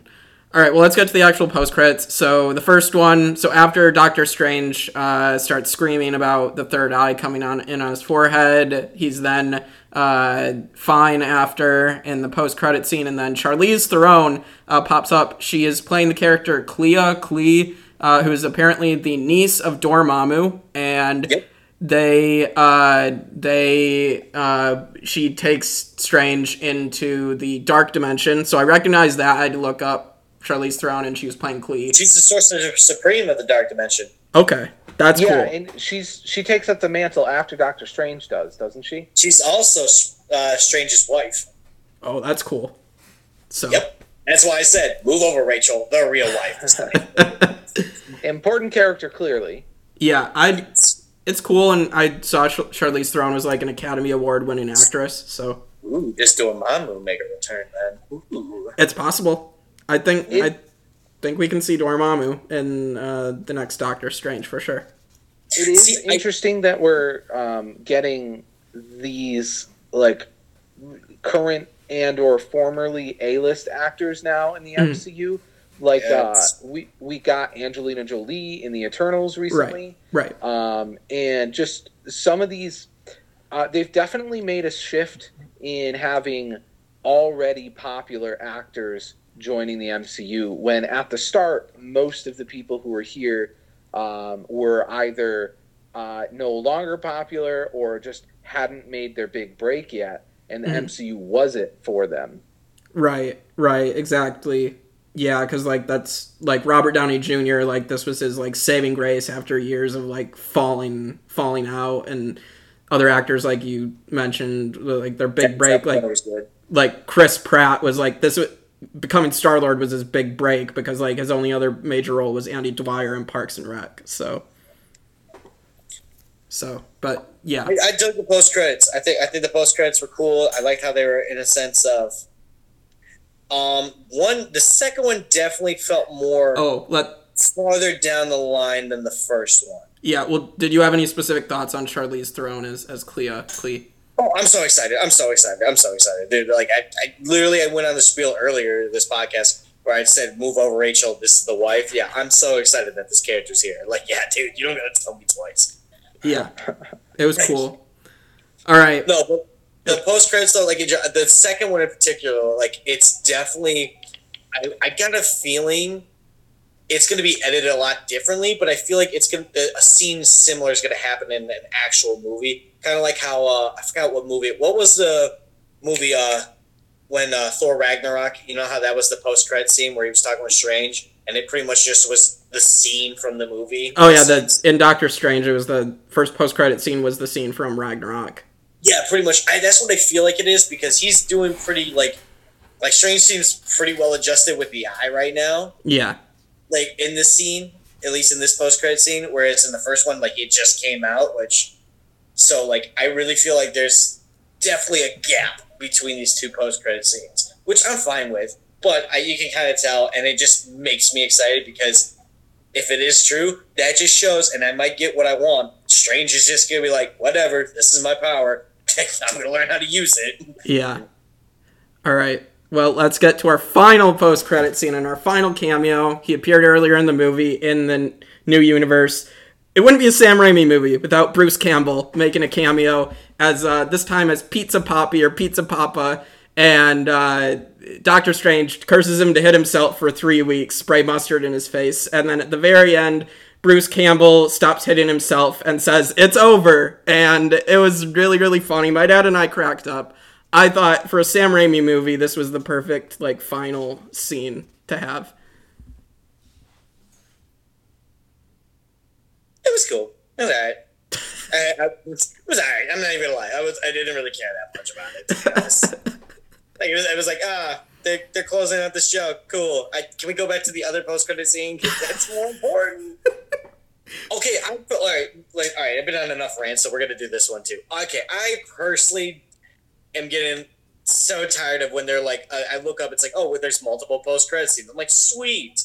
And I hate it when one of them is just literally just meant for a running joke because it kind of pisses me off because I'm like, dude, like, can we?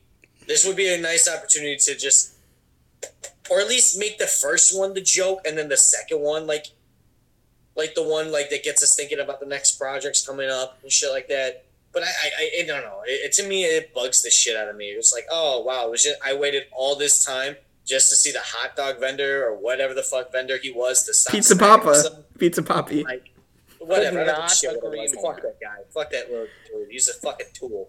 Fuck that dude. Anyways, I will Um, say I preferred this though to having a just a straight up movie trailer as the post credit. Yeah. Like, um, that's not a post credit. I Yeah, the It's No Way not- Home. yeah. that's fair. Yeah, I that's that's my agreement too. I like this better than a trailer for the next movie too. So I mean, the only two times they've done it, I think, were No Way Home and the Multiverse of Madness, and then Captain America: The First Avenger did it for the Avengers.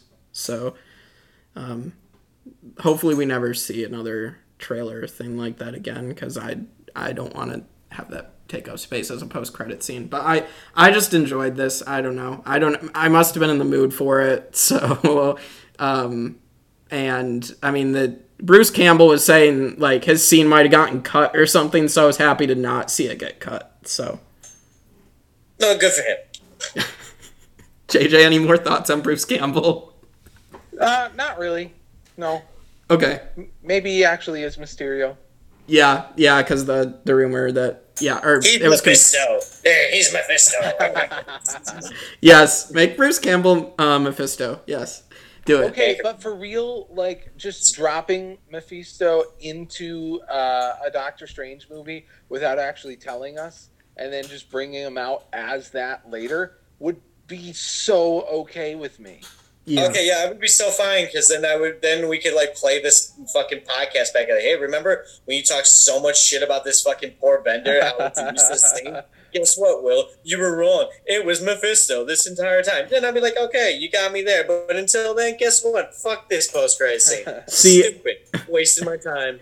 also bringing him up in the next thing with Wanda after WandaVision when everybody was so sure that this was Mephisto. This was Mephisto. You have no idea, JJ. You only heard about it. Came up was fucking Mephisto, and it was driving me up a goddamn wall. They even said this is this Strange in No Way Home is actually Mephisto in disguise. Oh my God. There's no way a Strange would actually be this way. It's like clearly you haven't been paying attention to the first Doctor I- Strange. he would definitely obliterate the. He would see these rules and throw it out the goddamn window. People people piss me off with some of those dumb. Did you guys hear about the dumb theory from um, Infinity War and Endgame where people were convinced that um, that Loki used the wrong hand to try to kill Thanos deliberately and he wasn't really dead and the Hulk the reason the Hulk Bruce Banner couldn't turn into the Hulk in Infinity War was because it was actually Loki.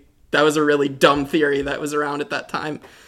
That's that would be kind of interesting. I, I'm glad that that isn't what happened, but that would be interesting.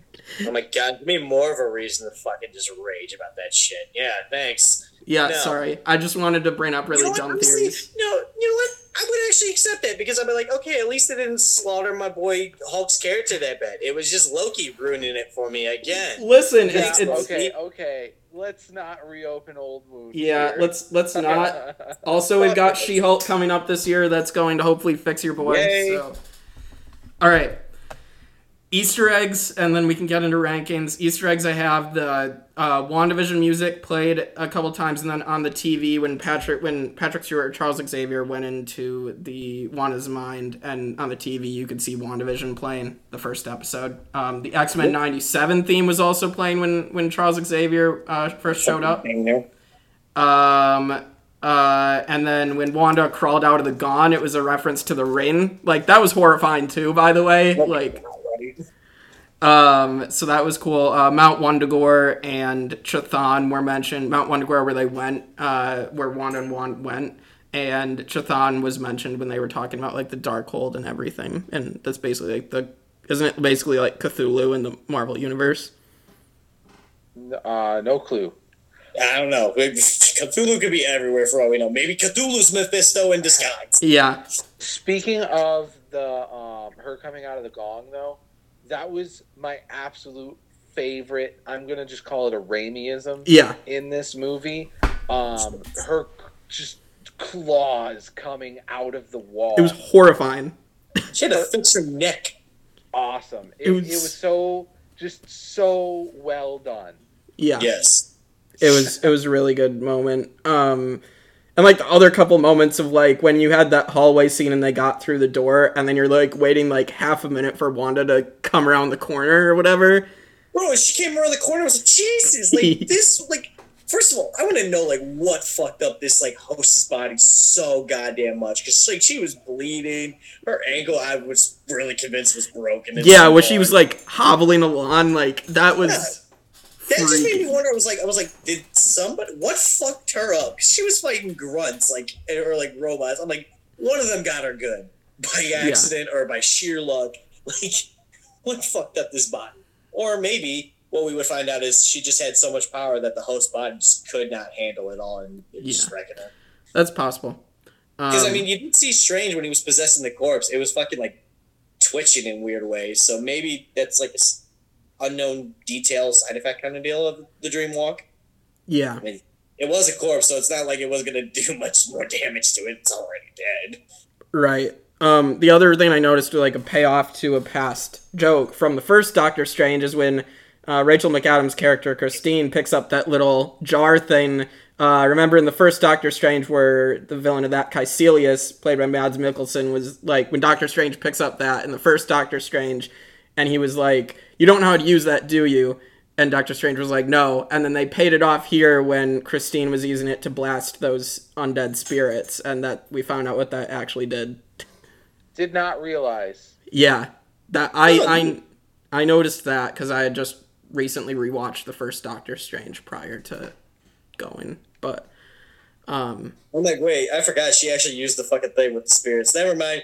She actually fucking did help a little bit. A little. My bad on that one. I'm retracting that little rant in that moment. You had so many rants this podcast that I didn't even I just remember. was on a roll on that one.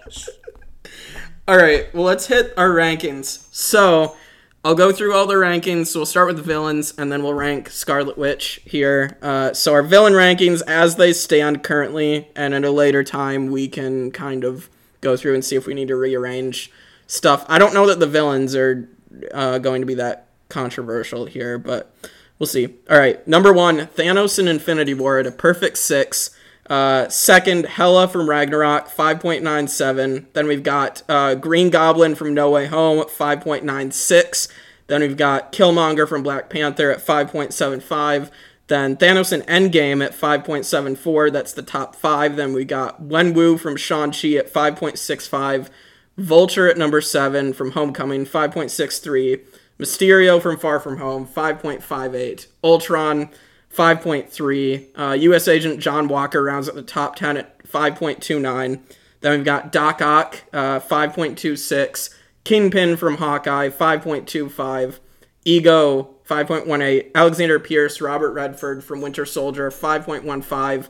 Jamie Foxx's Electro at 4.78. 16 is Red Skull, 4.75. Ghost from Ant Man and the Wasp at 4.74. Loki from Thor and Avengers, 4.72. Agatha Harkness from WandaVision, 4.67. Top 20, uh, Infinity Ultron from What If at 4.66.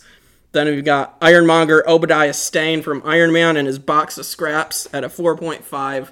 Then we've got Kaecilius and Dormammu from Doctor Strange at 4.43. Ronan the Accuser, 4.35. Zemo, uh, 4.23. Uh, Judge Renslayer from Loki, 4.17. Arthur Harrow from Moon Knight at a 4. Uh, Karli Morgenthau uh, from Falcon and Winter Soldier, 3.9. Yellow Jacket, 3.8. Aldrich Killian from Iron Man 3, 3.58. Abomination, 3.5. Dreykov from Black Widow, 3.43. Whiplash and his Bird, 3.23. Yon-Rogg from Captain Marvel, 2.95. Tyler Hayward from WandaVision at 2.83. Sonny Burch from Ant-Man and the Wasp, 2.65. Malekith and the Dark Elves at 1.87. And then last place, Justin Hammer at 1.83. What a long Take a break. list. Yeah. Take a break. Yeah, so Scarlet Witch. Um, so I had a tough thing with this. To me, it comes down to Wanda and Thanos from Infinity War. For me, who was better. I mean, we know Scarlet Witch. Wanda almost murdered Thanos in Endgame, so like, and she would have had he not freaked out and told and said to rain fire. So like, um, like I I just it's hard for me because like all the build up, all the payoff to Thanos, but like Wanda had a lot of payoff too, and just like her brutally murdering every everyone. I'm gonna give Wanda a Scar- or Scarlet Witch a six. I think she was just terrifying in this movie, and I don't really have anything negative to say against Scarlet Witch. It she just worked for me in this movie. Wow. Uh, okay, that's a um, that's a high ranking. Uh, I don't think I can give her quite a full 6 Um, wow, what an intimidating villain. Yeah, Uh, the horror elements done with her were amazing. Um, oh gosh, I had another thought. I can't remember what it was. Uh, some of the points that I was kind of met on, um, the, just the whole like, I know it's a Raimi thing, but like the books just felt like almost lazy writing. Um, and Will made a good point. Like, I know you want to see your kids, but holy fucking damn, was she willing to do absolutely anything for it? that was her trying to be reasonable. Yeah, right, her trying to be reasonable. Um, Scarlet Witch, by far one of my favorite villains I've seen on screen. Uh, I can't remember what I rated Hela, um, but I like her better than Hela, even if I'm rating her lower than Hela. I'm going to give her a 5 6. Five point six. Yeah. Okay, I, I believe you and Will both rated Hela at a perfect six, and then I gave her a five point nine, and I think that's what we gave Hela. And um, uh, and that's why she's second on the list. So I, I was just, I just Actually, sorry. Go ahead. I didn't mean to interrupt. no, no, no, no. You, I, I assume you, you're gonna spot, respond to me giving that information. So Yes, five seven is what I want to do okay, I'm all right. Will because height Ooh. matters. Right? That is- Shit, that was a deal breaker. Fuck. We dropped so many f bombs this fucking podcast. I'm so sorry. that was another one too. Shit. right. Okay. Anywho, uh, all right. So, as much as I loved her in this one, I'm not gonna put her over Infinity War Thanos. okay, that's Infinity fair. War I, Thanos was combination of pure fucking menace, and he also won. Right. Wanda didn't win. That's she was a menace. Don't get me wrong. She was embodying Black Force energy, like it. Black Force air energy. It was it, it was amazing. Mhm. Like I, but she didn't win. But like she was close. Like don't get me wrong, because like she ended it herself. Mhm. So, and at the same time, I am not putting her over Hela.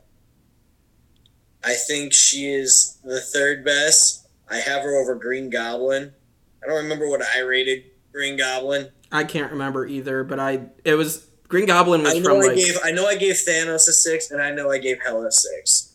yeah. Well, I'm, and gonna- I'm gonna give Wanda a like a five point five. okay, Um, I liked a lot of things about her. Great villain. Like, I just it, the rating is the mere fact of, in terms of how I compare her to the other villain, like the ones that are above her. Even despite her like slaughtering everyone, I knew in the back of my mind, even though I know they were full committed of keeping her the main antagonist of the villain, I knew at some point I'm like, Mhm. she's too powerful and too beloved of a character to keep her fully on the villain side. She's gonna have some kind of redemption. Especially with the way her motives were, were just to see her get her kids back. That's like a redeeming like thing that could be redone. Whereas Mhm. you had someone like Hela and Thanos, who their motives were very villainous. so was Green Goblins, I would say. Uh, yeah, but I th- I felt in terms of the roles that they played in their movies, Mhm. Bl- Scarlet Witch was a lot more threatening than Green Oh, Goblin. oh yeah, yeah, yeah, yeah. yeah. So that's like like these are different factors I weigh in my mind. Whereas like I, without a doubt, yeah, Green Goblin's a was damn a fucking villain. Like he in terms of motive and shit. But in terms of pure presence, like if you, I saw, like, yeah, this is a weird comparison. If I saw Green Goblin and Scarlet Witch, I'd be like, you know what, Goblin, let's we stand a chance at least. There's a better chance there. Like, yeah, he's like just an evil super soldier in a sense, you know, who's Mhm. very wicked. Scarlet Witch, yeah, no, I'm not even testing that shit. No, I'm not even gonna try that yeah. because like, like so that's like I have her like third in my mind. Thanos Infinity War definitely reigns supreme. Hela is a the queen, the goddess of it all. Like love her. And I'll I'll give five point five for Scarlet Witch. In my personal list, definitely third place, comfortably sitting third. And that's no fucking slouch by any means. Yeah. So so I'll you guys have kind of convinced me. I like the thing with these is like after I see them I'm like really high on them and then maybe over time I'll actually think about it and then be like no I'll move something down a little bit. Um so I'll, I'll I'm to move it down to a 5.9 but I I agree with your That's a JJ move. Yeah, you convinced me. You're right. Maybe I did put it too high. Five point. I know you Really? got I know I know JJ like specifically but both you guys I feel like in the past have definitely done that where we've convinced each other so No, I know. no, no, he's talking about the the one point decrease. Oh yeah. Just like you send it up, it's like, yeah, You know what? Maybe I do need a lower. Maybe I did rate it too high. Five point nine. Really? really? that, that, that's the conclusion we come to here, huh? Okay, whatever. yes. Well, the payoff to Yep. Thanos was just so brilliant, and I do agree with that. And I don't think we're ever gonna get. I mean, I, I could be wrong, but I don't think we're ever gonna get that beautiful storytelling done again. Oh yeah, I, it's going to take a long time to even get close to what we got Yeah, with Thanos. like it, that was as perfect as it could get, and I loved it. Yeah. Scarlet Witch was a menace, but there's something about when the villain truly wins in the movie. right. Like, And- yeah, Zemo. A lot of people say, "Oh, he kind of won." He, he, I, yes and no. It, it wasn't that clear. You know what I mean? But Thanos, there was no question. He won. Yeah, yeah. Like, there was no question about that. Because literally the whole second part of that movie, Endgame, was just to fi- erase that victory. No other villain could say that that they had that. Yeah. I would. Think.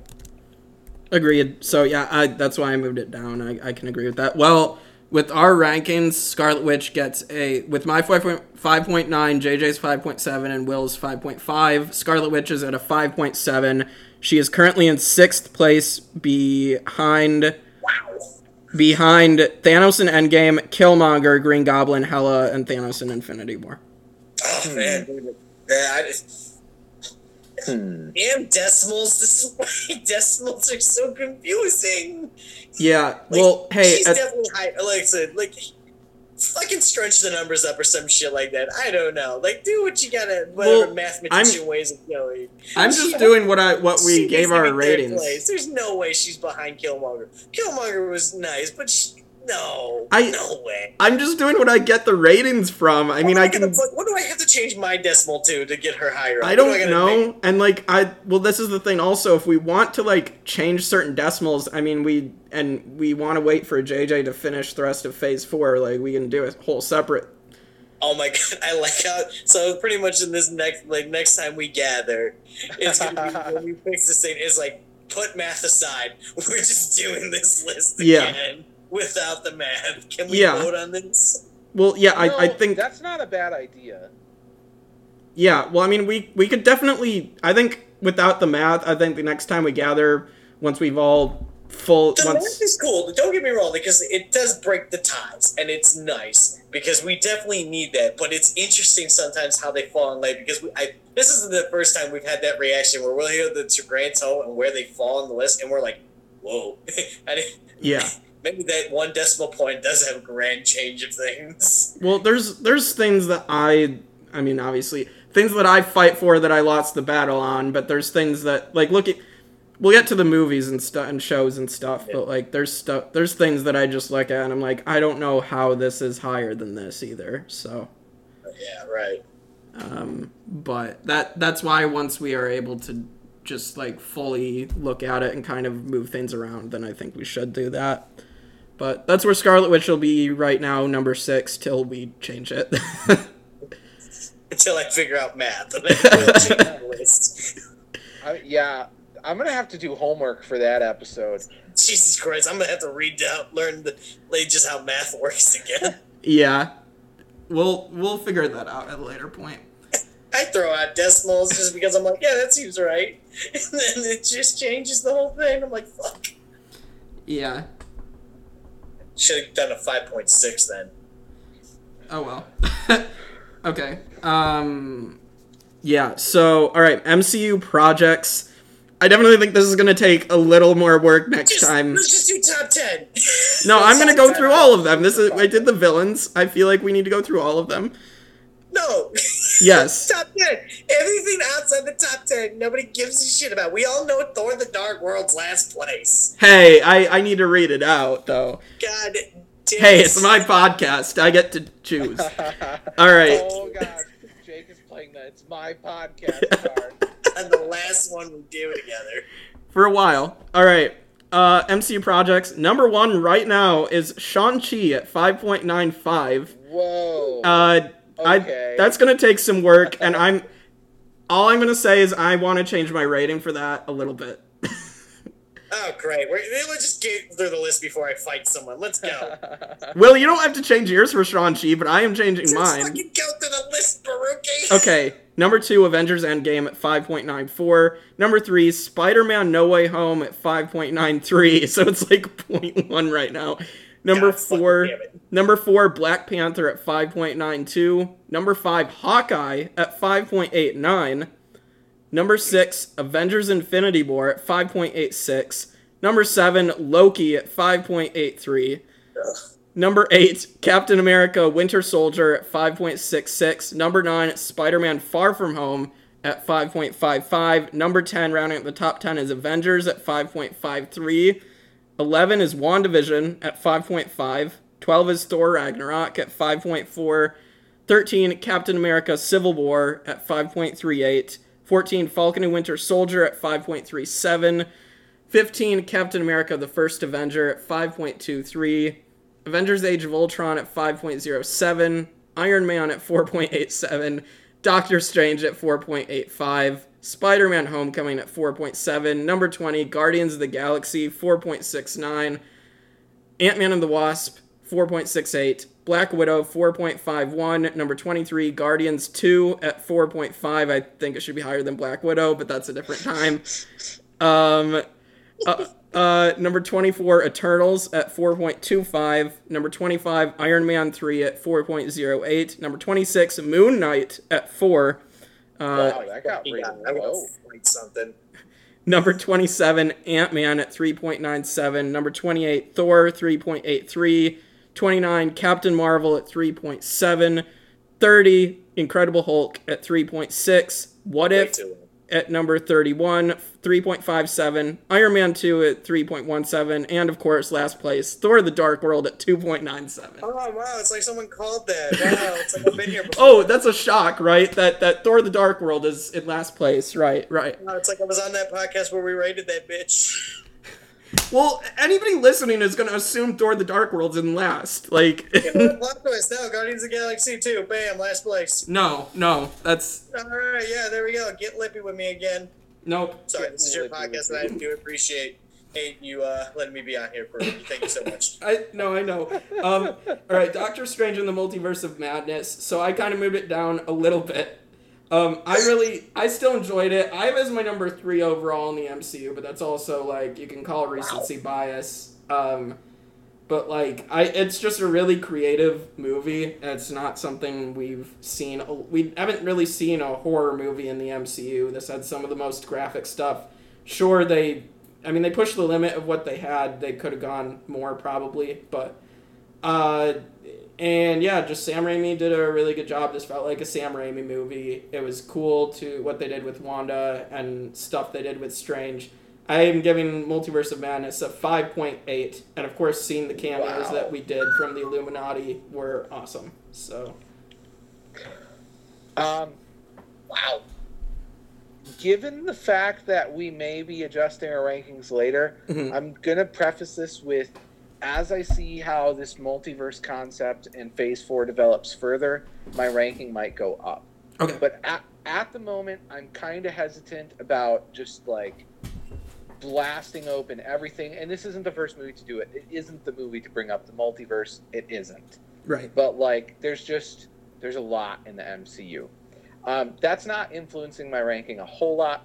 Um, it didn't feel like a Doctor Strange movie. That's a big part of it. Also, uh, it was great that it was a Raimi movie, and great that like it was a Raimi movie. But Disney didn't let it be enough of one. Um, I told Jake this before the podcast, but like, I, it's always been a problem with me for me that Disney just doesn't let there be blood or profanity or the things that like make movies not always family friendly. Um,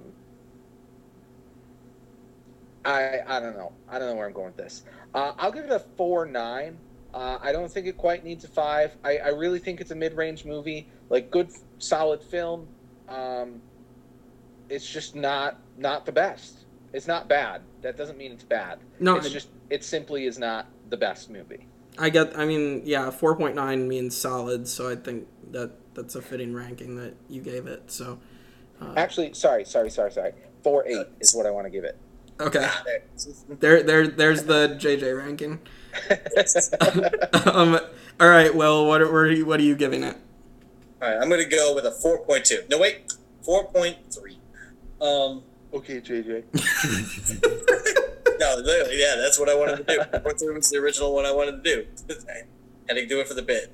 Anyways, I'm going 4.3, like JJ was saying, mid tier. You know, solid. I was entertained. I like that they brought new elements of it, but like also what Jay was saying, I and it's I agree 100 percent with him. It's frustrating that Disney just doesn't just let let movies be movies. Like at this point, if they don't understand that they, most of the audience is mature at this point, and yes, do kids go see these movies? Of course, but at this point, they gotta understand it's like they know damn well who's seen these movies. Yes, do kids see these movies? Yeah, but they already opened up to very mature like ideas and themes, anyways. Mhm. Like superheroes, even in the comics itself, are not necessarily just for children because adults enjoy it too, even now because of the content and the stories. Like we understand like the mature content behind it all. Like if they would just start I'm not saying every movie's got to be rated R, but like you can like the limit that Disney has. Like I've seen gory PG thirteen movies that are gorier than what Disney's doing. The limit that they pushed, they could go farther. Disney, for some reason, is just holding back on it because of the Disney image. Now, that being said, that's not a rant. Uh, this movie, like I said early on in the podcast, didn't really feel that much of a Doctor Strange movie. Like, like honestly, you could have called it. I don't know what you would have called it, but like, it didn't feel like much of a sequel to Doctor Strange two. Like, it wasn't like it didn't say Doctor Strange two. It just said Doctor Strange and then the or multiverse of madness and shit like Mhm. that. So like that's fine, but like with the way Doctor Strange one ended, with Mordo kind of like on this rampage of sorcerers, I thought Mhm. that's the direction we would have gotten next. But or at least he would be more relevant than a cameo. There were certain aspects of it that I enjoyed so much. Cameos were nice. Um, opening the doors to certain things. The horror elements was a nice touch. It, it showed that they are getting very creative, exploring new elements to do in these movies. I just wish, like JJ's saying, just go out with it. Do it more. You know it works now. Let's go farther now. 4.3, mid tier movie, but it was hella entertaining. Really had a good time watching it, but there's just better Marvel movies to watch out there. And it's more like better storytelling in the sense, and you could get just as much action with it too. That's fair. Um, and maybe in some time I'll move my ranking, actual ranking, from number three to.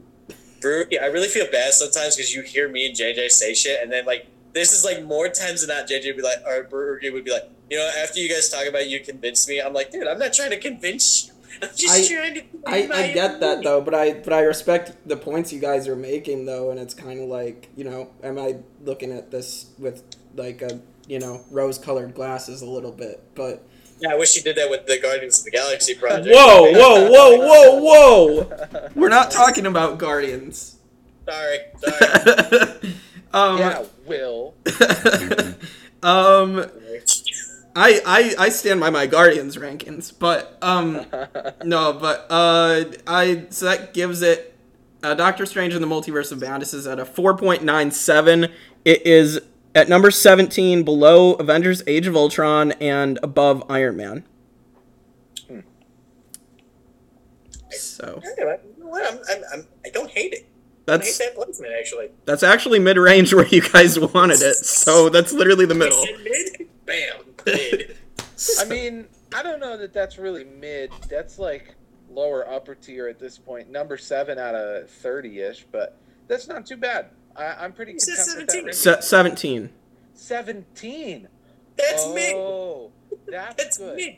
Which, Yeah. yeah, Jay, get your math book out again. My mind needs to, like, I heard seven. No, seventeen. Okay. This is not the seventh best movie in the MCU. It was so 17? we were like, yeah, mid, and he's like, he's like, well, seven is more upper tier. I'm like, what do you mean seven? there ain't no. okay, but I'm right. Seven is more upper tier, and you Yeah. can't fight me on that. Oh yeah, Okay, fighting you on no one's fighting you on that. Okay, how you feeling being at 17 then? Pretty good. Okay.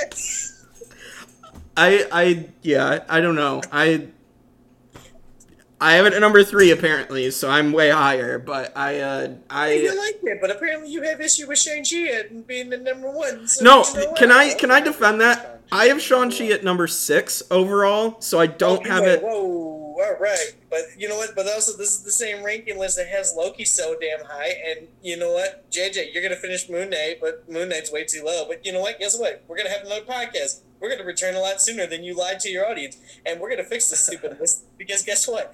I'm really upset. You know what? For shits and giggles, I'm gonna make a list. I'm putting the Incredible Hulk movie in the top ten. Why? What? it's Underrated.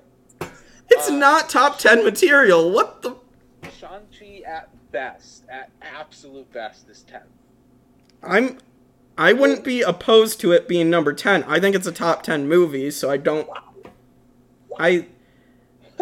But to have Shang-Chi higher than Endgame will or Infinity War or or No Way Home, like I just don't I don't agree with that at this point. I I, I and that that's my only thing. But number six for me overall, Shang-Chi I still really enjoy, but at, nothing for me is going and but I just think like if we're talking about also like standalone well you know i know no way home is technically Sp- spider-man but like it is spider-man but like standalone without like not being a big event movie i think black panther's a better representation of being that for like a solo character than shang-chi is but i like shang-chi as well so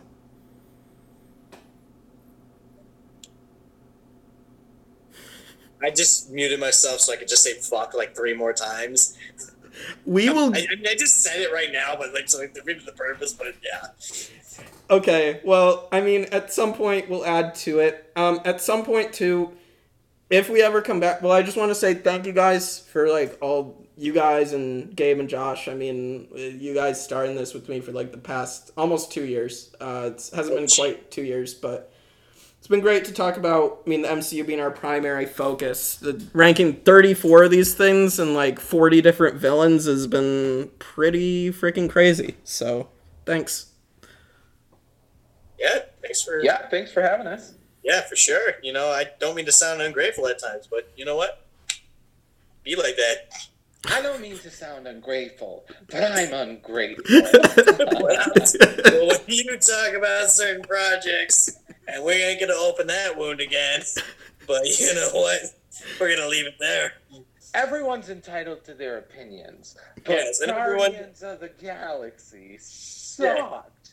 I wasn't even talking about that one. I was talking about another one. Wait, what are you talking about? Because I was Fucking Loki. oh, I Fuck can't rate thing. it yet. But uh, no, Guardians of the Galaxy was okay. It's just not as good as James. No, the first one was pretty solid. Number two was. Number two did some great things for like Yondu, but I won't reopen Yondu and Nebula, but I won't reopen. God, I must feel like an asshole because I really just did not give a shit about I, that. and people don't give a shit about certain things. That's that's fine. I, I know. I'm just saying, but like, it's just like I feel so bad because like Baruki would be going on and on about. He's like, he's like, he's like, yeah, this was great. I'm really loving it because he's a huge Guardians fan, which is fine because I'm an Incredible Hulk fan. So like, I sound like a real clown right now, you know. Just wait till we get Daredevil properly in the MCU, and then I'll finally be standing someone. hey, we had a cameo for Daredevil. That's yeah, we did. No, did. that does not count. It's time for a Daredevil movie, and not one with Ben Affleck, with Charlie Cox. I will die on this hill. Wa- watch Ben Affleck get recasted as Daredevil, and then JJ's going to get. No, I, I'll be gone. I, I just won't even. I, I can't be on that podcast. oh my god, we're gonna have a we're gonna have a reunion podcast at this point where we're just talking about like just black shit heap opinions we have about the Marvel universe. Mine being Incredible Hulk is a top ten Marvel movie project. JJ being we need a De- Daredevil project, and then Baruki convincing us that the Guardians project is low key number one and two, the best Marvel project. I didn't say they were number one and two. solely because of Chris Pratt's same type of humor that he brings throughout all his other movies. I never said that Guardians one and, that were number one and two though. I have Guardians one at like number seven, and I have Guardians two at like what number fourteen or something. So I really don't have it them at like the highest. Mm-hmm.